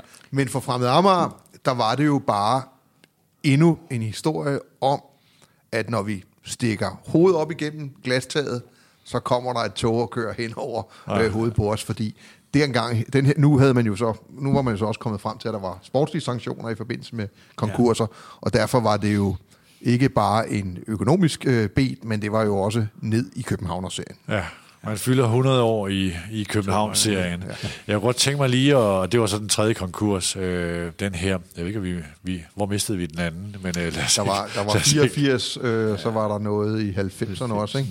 Ja. ja. ja. Lad os ikke gå dybere ned i den. Jeg synes mere, mere det er interessant at sige, hvorfor er fra Amager øh, noget igen i dag? Hvordan kommer man fra København-serien til, at øh, altså, hvor i er opretholdelsesdriften? Blandt andet i Jørgens nærmeste familie er der jo øh, nogen der, både Hinen ja, ja. og Karsten, som desværre ikke er mere. Ja. Øh, der er nogle frivillige kræfter, som jeg ser det udefra, for det her tidspunkt er jeg jo militært optaget af en finanskrise et andet sted, øh, men, men der sådan, ser jeg det lidt på afstand, mm. øh, men der ser jeg jo virkelig klubben, altså ja. kernen, ikke fansene ja. og sådan noget nødvendigvis, øh, men, men, men klubben og de nærmeste fans, så at sige, øh, træde sammen og, øh, og, og få bragt øh, klubben tilbage på divisionsniveau. Ja. Det, Ole, du jo, kom men, jo men du også, kom nu i klubhuset. Men også fans. Ja, ja, jeg mener, ja, jeg mener de tætte, ja, altså, ja, ja. de virkelig inkarnerede 150-200 fans. De rigtige fremme fans, ja. de, de uh, trykkede endnu tættere sammen også ja. og sagde, det her, uh, det skal vi op og stå igen. Ja, ja man spillede jo for 200-300 mennesker i København-serien, ikke? Ja. Også på udebane. ja. Dan, du er med i... Øh, i, i, i, i, i den her overtagelse, som øh, er, det, er det Flemming og Flemming, Flemming Rosenkrantz og Flemming Kellerup, der, øh, der overtager klubben, dem der senere hen i, øh, for et par år siden sælger klubben til, til de nuværende ejere. Øh, det er jo sådan, man tænker, øh, jeg kender Flemming Kellerup, jeg kender dig, jeg har også hørt gode ting om Flemming Rosenkrantz, det er jo sådan nogle, altså det er det er nogle folk, der ved, hvad de har med at gøre. Øh, hvor langt kom I i forhold til at forløse det her potentiale, der er? Jeg skal, jeg skal gøre det hurtigt. Altså, baggrunden er jo den, at, at øh, efter jeg er blevet fyret i FC København, så er Flemming og Flemming, så vinder jeg invitere mig ud, øh, ude i Brøndby og alle steder, øh, hvor de har deres lille, lille medievirksomhed, hvor de blandt andet producerer tv til, for, det, for dansk trav og, og dansk, øh, danske spil. Og øh, der sidder vi sådan og har en snak over en kop kaffe om nogle helt andre ting, og så Flemming øh, og Flemming Øh, Øh, de, sådan, de havde lidt berøring og havde prøvet sådan at drive lidt sponsorvirksomhed for nogle danske fodboldklubber og andet. Og de er sådan lidt, synes jeg, meget overlegne sådan i indgangsvinklen til, at det er da utroligt, at alle danske fodboldklubber ikke kan finde ud af at blive drevet ordentligt. Altså, og der bliver jeg jo sådan lidt provokeret. Jeg sidder der trods alt øh, og lige forladt en fodboldklub, hvor vi nåede 100 millioner kroner i sponsoromsætning. Så et eller andet gjorde vi vel rigtigt. Og det, bliver, det, det udvikler sig faktisk sådan, sådan lidt en øh, øh, agtig diskussion. Og så slynger jeg ud i luften lige pludselig, hvis jeg er så fucking klog, så kan I fandme jo bare købe en fodboldklub. Og siger de, det kunne da egentlig også godt være, at vi skulle det. Og så kigger de sådan på mig, har du et godt forslag? Så siger jeg, nej, men giv mig en uge. øh, og det, der hører med her, det er, efter jeg bliver fyret i Fremad eller i FC København, mm. så har jeg jo haft relativt god tid til at begynde, at, efter man er kommet op i divisionerne igen, begynder jeg så også at se klubben i anden division. Det er ved Gud ikke særlig kønt, øh, hvad hedder det, men, men det bliver jo virkelig en manifestation at sidde der på det her sådan, tidspunkt.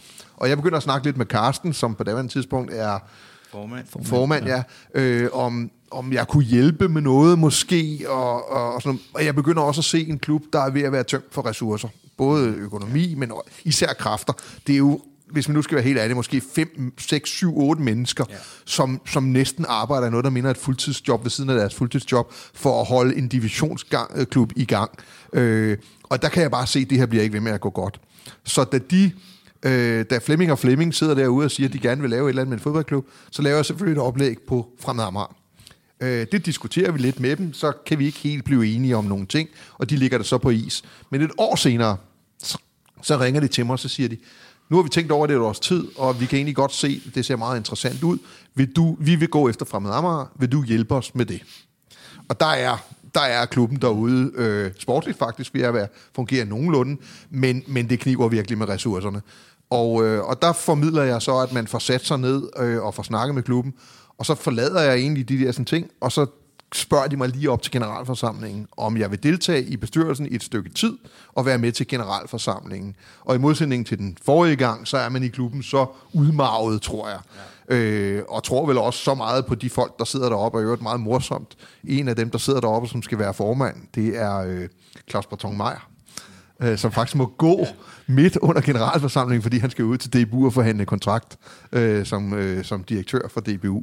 Øh, men øh, det er en lille sidebemærkning. Øh, det bliver vedtaget med en meget stor... Jeg tror, der var en, der stemte imod. 99-1 eller sådan noget den stil. Øh, og, øh, og det, jeg siger til Flemming og Flemming, for at få det her sådan igennem, så er der tre ting, I skal opfylde lige meget hvad. Fremad Amager spiller i blåt og hvidt. De hedder Fremad Amager, ikke noget FC eller noget som helst andet. Og de spiller i Sundby Park. Ja. Altså, og det bliver indskrevet i samarbejdsaftalen mellem, øh, hvad hedder det, øh, eller i salgsaftalen, tror jeg ligefrem, eller aktionæroverenskomsten øh, med, med, øh, med moderklubben. Og så siger jeg jo til Flemming og Flemming, at I er på vej ind i et hamsterhjul. Altså, det er sindssygt hårdt at drive en fodboldklub i dag på divisionsniveau, og især hvis man skal betale lidt for det til spillere og andet og sådan nogle ting. Øhm, jeg synes, vi får en god start. Øh, der er rigtig mange øh, interessante elementer i starten. ansætter John Faxe som træner. Øh, begynder at fortælle historien, for det siger jeg til Flemming og Flemming fra dag et af. Det her, det er en fortælling. Det er ikke en fodboldklub, det er en fortælling, I overtaget. Ja, ja. For I fortalt den rigtigt, så kan I få tiltrukket sponsorerne. Altså det, jeg sådan sagde lige før med autenticitet. Vi opfinder det her, eller opfinder, vi bruger det her udtryk no bullshit øh, som både jo er et udtryk for, hvordan man sådan agerer på, på Amager, men jo selvfølgelig også for amerikanere har det der lidt underliggende element med, at vi engang havde en rockerklub herude, der hed Bullshit. Øh, så No Bullshit var, var sådan på mange planer det, vi gerne ville stå for øh, i, det, i det nye fremmede Amager. Jeg synes, Flemming Rosenkrantz var rigtig, rigtig god til at få moderklubben med. Det er forbavsende få konfrontationer, der var efter et lille stykke tid imellem de nye ejere, fansene og øh, moderklubben. Så det er mange, meget langt hen ad vejen meget lykkelig, øh, synes jeg, øh, ejerskab. Bortset fra, Flemming og Flemming måtte til lommerne relativt tit, øh, for at det her sådan, det kunne holdes flydende. Der kommer jo også en oprykning. Det skal også i en parentes bemærkes sige, at vi i på, i Danmarks tredje bedste niveau har lokalopgør mod B1908. Der har været 52 meter imellem de to klubhuse. Øh, spiller begge to i Sundby Park, hvor der er over 3.000 tilskuere. Altså, øh, det var også en manifestation af amerikansk fodbold, synes jeg, i, i den grad. Ja. Ikke? Øh, der kunne man tale om the new firm, eller the old firm, fordi det var hele økonomien, der kom hjem på de kampe der. Øh, for mit eget vedkommende bliver det sådan, at, at, at jo længere jeg kommer ind i det, og jo mere jeg ikke synes, at man får fortalt fortællingen, bliver mere og mere sikker på, at det her kommer ikke til at gå over lang tid. Øh, og så bliver man sådan lidt den gamle sure mand, der engang sad i en fodboldklub og vidste, hvordan man skulle foretage det hele. Så jeg glider ud af det. Men jeg følger jo med, kører mit sæsonkort, følger med i udviklingen efterfølgende, og synes egentlig, det er en, det er en relativt fin periode fra Madmar har, inklusive en oprykning til ja. første division. Øh, men er også godt klar over, at altså, de brænder deres lys i begge ender, Flemming og Flemming på det her. Ja. Øh, og så kommer de jo så af med klubben, for det var nok det, der var tale om, hvis vi nu skal være helt ærlige, det er i 2018. Ikke? Lige inden sidste salgsdato. Ja, der var et eller andet her. Øh. Man kan også sige, tilskuertallet var, var ikke mere end de der 1200. Øh, det, det er også svært at drive en klub på, ja, ja. hvis der ikke er flere tilskuere. Ja. Ja. Jeg synes ikke, altså hvis der er noget, der ikke lykkedes for Flemming og Flemming, så var det netop at få fortalt historien og få gjort fremmed Amager til københavnernes anden klub. Mm. Altså amerikanernes første klub og københavnernes anden klub. Det vil sige, når Brøndby spiller på udebane, så kan vi jo lige så godt tage ud og hygge os ude ja. i Sundby Park. Eller hvis FCK spiller ja. på udebane, så kan vi godt tage ud og hygge os ude i Sundby Park. Og det fik man ikke løftet, mm. fordi når man ejer en professionel fodboldklub i dag, så vil man blive meget, meget overrasket over, hvor lang tid der går med at vaske veste til træningen på torsdag. Mm. Altså. Hvordan ser perspektivet så ud nu? Altså, hvad er det for en identitet, der står stærkt nu og betyder kunstgræs noget øh, og sådan nogle ting? Hvordan ser I på Fremad Amager i dag? I forlængelse af den udvikling, Dan skildrer der, øh, og så set fra i dag, så vil jeg sige, at nogle af de tiltag, som de to Flemminger der øh, stod for, eller nogle af de visioner, de stod for, øh, er, er lykkedes til en vis grad. Øh, blandt andet fordi, at, øh, at øh, administrationen, ledelsen af, af Fremad Amager Elite i dag, øh, har formået at bruge de sociale medier rigtig godt. Og det vil sige, at man har fået skabt den tidsvarende, øh, hvad skal vi sige, sekundære fanzone, øh, som er nødvendig øh, for at, at øh, skabe det her øh, samling omkring, omkring holdet.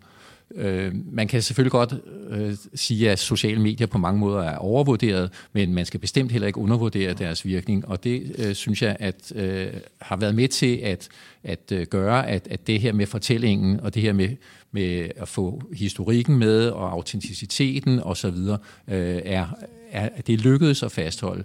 Men det er ikke kun på grund af, af administration og ledelse. Det er selvfølgelig også fordi øh, basis i fankulturen er, er, er fastholdt. Og i modsætning til hvad skal jeg sige, nogle af de andre gange, hvor klubben er blevet i gåsøjne overtaget, øh, der har man øh, haft klar fornemmelse for, at man skal holde kanalerne åbne til øh, fanklubberne, øh, man skal holde kanalerne åbne til den resterende del af klubben, ungdomsafdelingen, øh, trænerne i, øh, på de øh, yngre niveauer og, og så videre. Øh, og det gør jo ikke det arbejde, den skildrer mindre. Øh, tværtimod, det er jo et kæmpe arbejde at holde øh, hele sådan en øh, organisation i gang. Og der kan man så sige, det der med at holde på talenterne, øh, er, er der måske også nogle gode tegn øh, nu, øh, hvor det er lykkedes at få skabt et, øh, et samarbejde øh, omkring øh, de bedste ungdomshold mellem B108 og Fremad Amager, altså de to naboklubber. Et samarbejde, som sådan forhåbentlig også vil øh, kunne udstrække sig til, til de øvrige klubber på øen. Øh, sådan at det måske på en eller anden måde vil kunne lykkes at, at øh, måske ikke forhindre de tre bedste på en overgang i at flygte over broerne, men øh, så 4., 5., 6., 7. bedste øh, ja. prøver at holde dem på, på Amager. Jeg skal vel også lige tilføje, at lysanlægget er kommet. Ikke mindst er, takket være en konstant indsats fra Flemming og Flemming ja. og, og, og, og moderklubben som ja. sådan. Ikke? Så der er kommet lysanlæg i Sundbyters Park. Ja. Så kan man altid diskutere kunstgræsset. Kunstgræsset ja, ja. kan man jo altid diskutere, så, men det er jo fremtiden trods alt. Jeg vil så også sige, at selvom Fremad Amager nu er kommet på udenlandske hænder, så har de også fået ansat nogle gode folk. Altså, i dag har vi jo en meget, meget stor sponsorgruppe derovre, der bakker op om fremad, og til hver hjemmekamp er der stor spisning lige ved siden af stadion derovre. Det har man ikke set de sidste 20 år i hvert fald, så der er ved at komme lidt grøde igen, og, og, og jeg synes også, det er dejligt med den store fanskare, der er. Altså, der er flere grupperinger af fans, men, øh, men det er der for at bakke frem Amager op. Og det, er, det synes jeg er positivt. Er det lige så meget i jeres klub, som det altid har været? Også i sådan et ejerskab, som det er nu? Nej, ikke helt. Altså sådan, øh, øh, jeg, jeg vil sige, altså, jeg tror ikke, der er mange, der sidder i Sundby Park, at der sådan kender ejerne, eller, eller vi har også en russisk sportschef, altså dem kender de ikke rigtigt. Ikke mere, de kender mere øh, træneren og, og dem omkring holdet, og øh, det er ikke helt det samme som i gamle dage, synes jeg ikke, men, øh, men vi holder med fremad, og, og spiller de godt, jamen så får vi også nogle idoler. Altså, jeg kunne godt lide for eksempel øh, sidste år, eller her, øh, vi havde ham angriberen Samson, altså det var min yndlingsspiller. En fantastisk publikumspiller også, øh, men øh, der er jo noget af det gamle fremad tilbage også i Sumviders Park. Jamen, altså, der er to ting, som jeg har vedtaget med mig selv. Det ene er, at, at, at jeg er fremadfan, inklusiv øh, ja. besøg på stadion, til det store sæsonkort udløber, som jeg siger, altså mit, eller muligvis fremad Mars. Øh, og det andet er, at, øh, at jeg har lagt alle overvejelser omkring ejerskab og andet på is. Altså, mm. øh, det vil jeg ikke lade influere på det, som klubben er værd for mig, øh, mm. og de besøg i Sundbydas Park er værd for mig. Vi sidder 860 mennesker derovre, ja, ja. det er jo ikke, altså, det er jo ikke som i 70'erne op ad Englands vej, øh, det må vi være ærlige at sige. Øh, vi skal også være ærlige at sige, at vi, altså, klubben leverede jo et monsterunderskud øh, her i sidste regnskabsår. Jeg tror, vi snakker minus 14 millioner, hvilket er relativt meget på en omsætning, der vil have helt så stor. Altså, øh, så, så det er jo klart, at, at det er nye tider også i Sundby Idrætspark, og, og, og det kan man enten bruge rigtig mange øh, kræfter og følelser på øh, at, øh, at forholde sig til, øh, eller man kan ligesom kapsle det ind og så ligesom sige, at Fremad er ikke en ø i den internationale fodboldverden. Øh, vi er en del af den fodboldverden.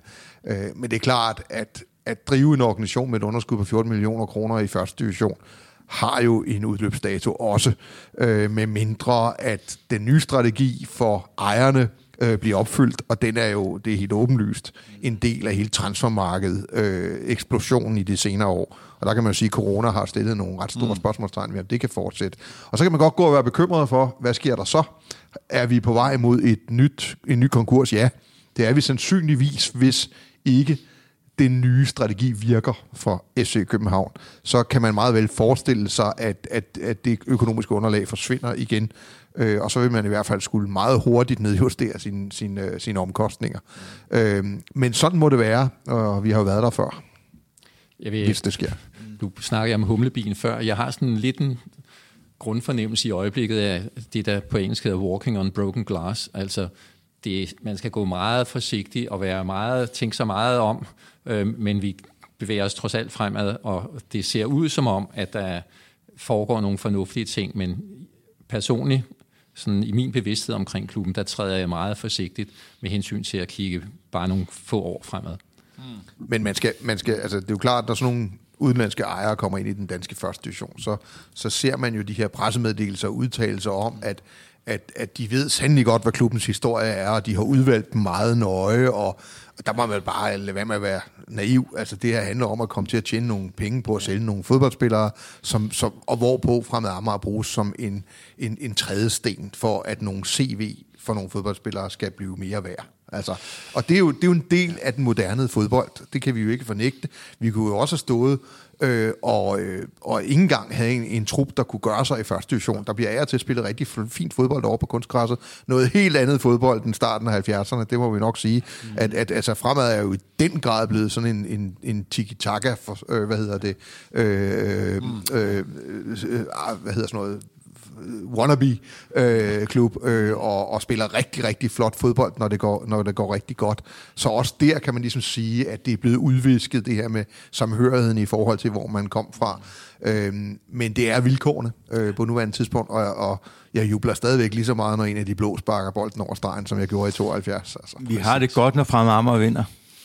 Dan, øh, vi har talt meget om ejerskaber i de formater, vi har, øh, uden at øh, jeg skal bede dig gøre dig helt vildt klog på Vejle Boldklub. Men jeg kan godt tænke mig at trække en parallel til Vejle, som har den der, altså, øh, mol, øh, moldoviske øh, ejer og øh, en træner sidste, øh, sidste gang fra Italien, nu fra Rumænien, og alligevel er der en fornemmer jeg, det, dels har de lavet et regnskab med overskuddet, men, men der er også en, vi slutter meget sammen om Vejle. Dem, der holdt med Vejle engang, holder i den grad stadigvæk med Vejle, og det er sådan en, uden at det er tekniske Vejlefødte drenge. Jeg ved godt, de kan finde nogle stykker, og de satte så meget på talentudviklingen, men hvordan vil du trække en parallel til, hvor langt har Fremad Amager, for at man kommer derhen i, øh, i, i noget, der ligner det?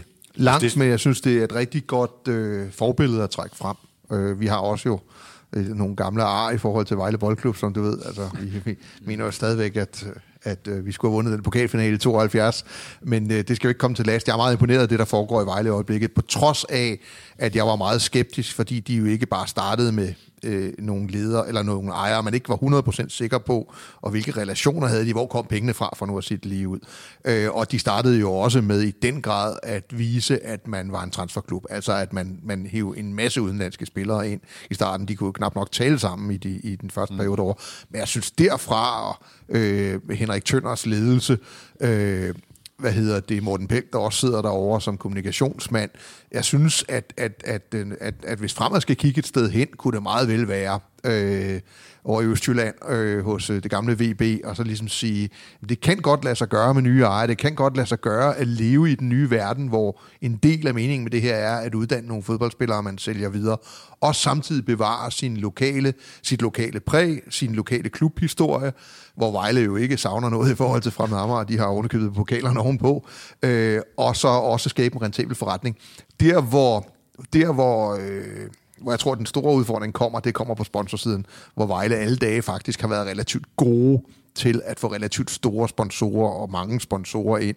Og det er jo også det, der trækker deres økonomi i høj grad ud over transfers øh, i øjeblikket. Det, der er kommet en mere solid ledelse ind i, øh, i, i Fremad Amager i dag. Altså, der er kommet Janus Kyld, der tidligere var øh, direktør op i øh, Helsingør i forbindelse med deres op- og nedtur. Øh, og øh, en herre, der også ejede øh, Bo ja, fra, fra FC Roskilde. Øh, og så er der Michael, som er administrerende direktør derude, og det virker jo som om, at ejerne bakker op og skriver de checks ud, der skal skrives ud, øh, også til chauffør, til, til, til træneren, når han skal rundt på Amager, kan jeg forstå. Øh, så så det, man skal også passe på med ikke at have fordomme, fordi folk kommer fra steder, hvor man ikke lige sådan, altså nu Monaco er jo et meget pænt sted, men der er jo også, der er også østeuropæere involveret i, i, i ejerkreds omkring fra Amager, ved vi. Øh, og derfor kan de jo sagtens godt være, at de lykkes med en tobenet strategi, altså den forretningsmæssige strategi omkring at blive en del af transfermarkedet som en slags farmerklub, men samtidig med respekt for den øh, fodboldtradition, øh, eller fodboldklub, som Fremad Amager også er. Og, øh, og det er vel der, man sådan ligesom har håbet, øh, at, det, at det ender der. Ikke?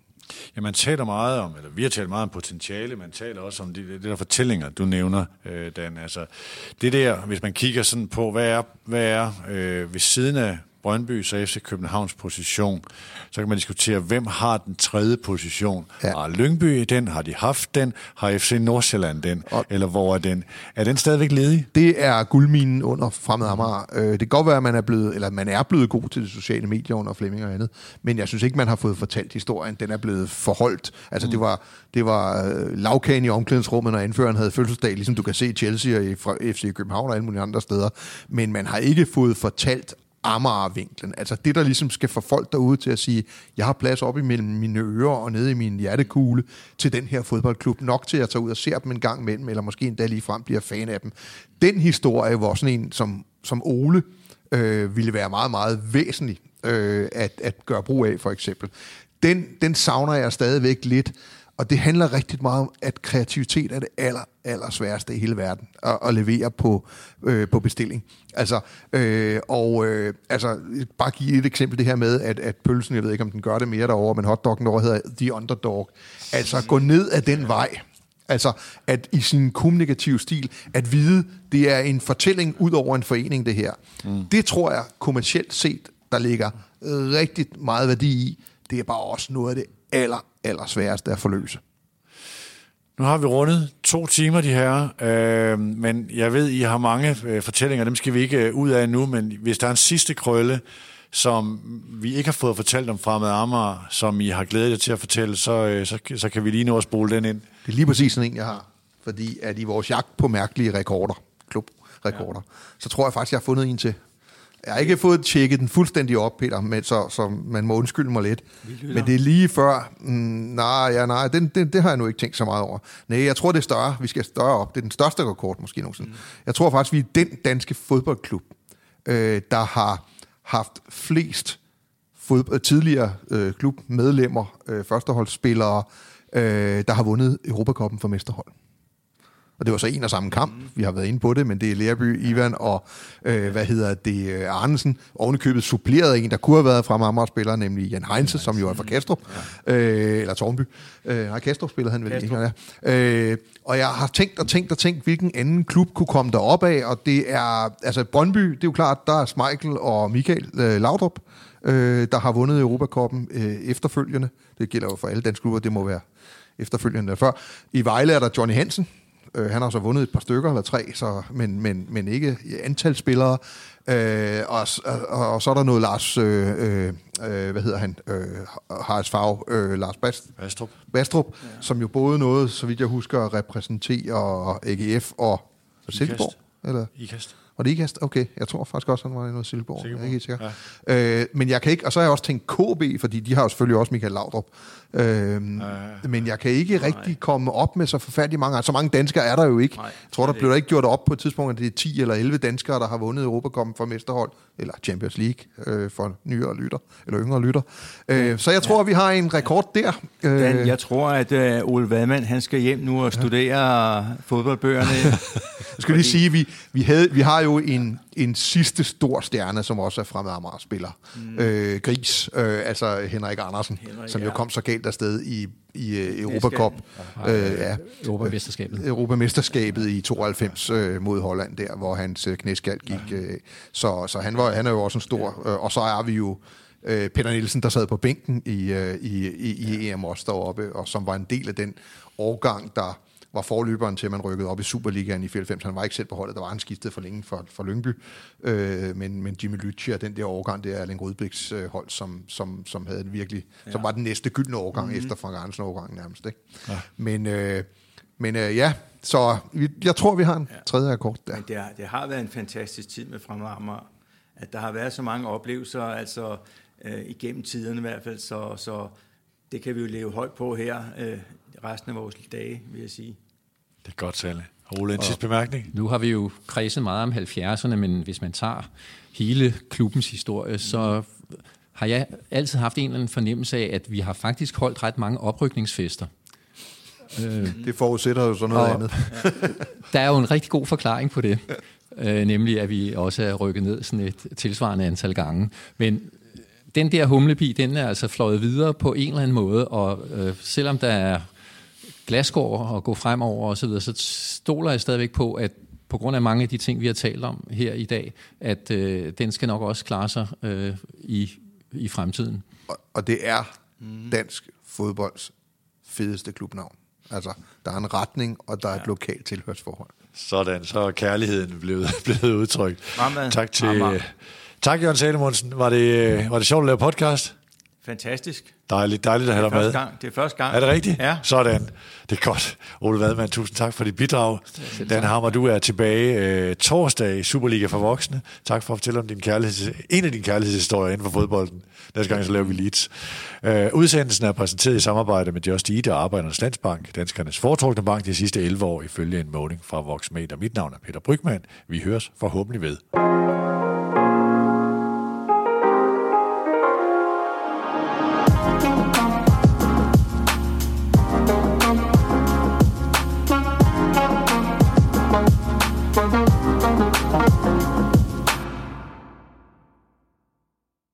På Mediano laver vi lige så meget indhold, som vi plejer. Vi savner også fodbolden, men vi vil gerne lave noget til vores lyttere. Vi har fået masser af opbakning fra vores partnere, så vi er ekstra glade for at kunne sige, at denne udsendelse er produceret af Mediano Media og sponsoreret af Arbejdernes Landsbank og Just Eat, der er vores partnere på dansk fodbold.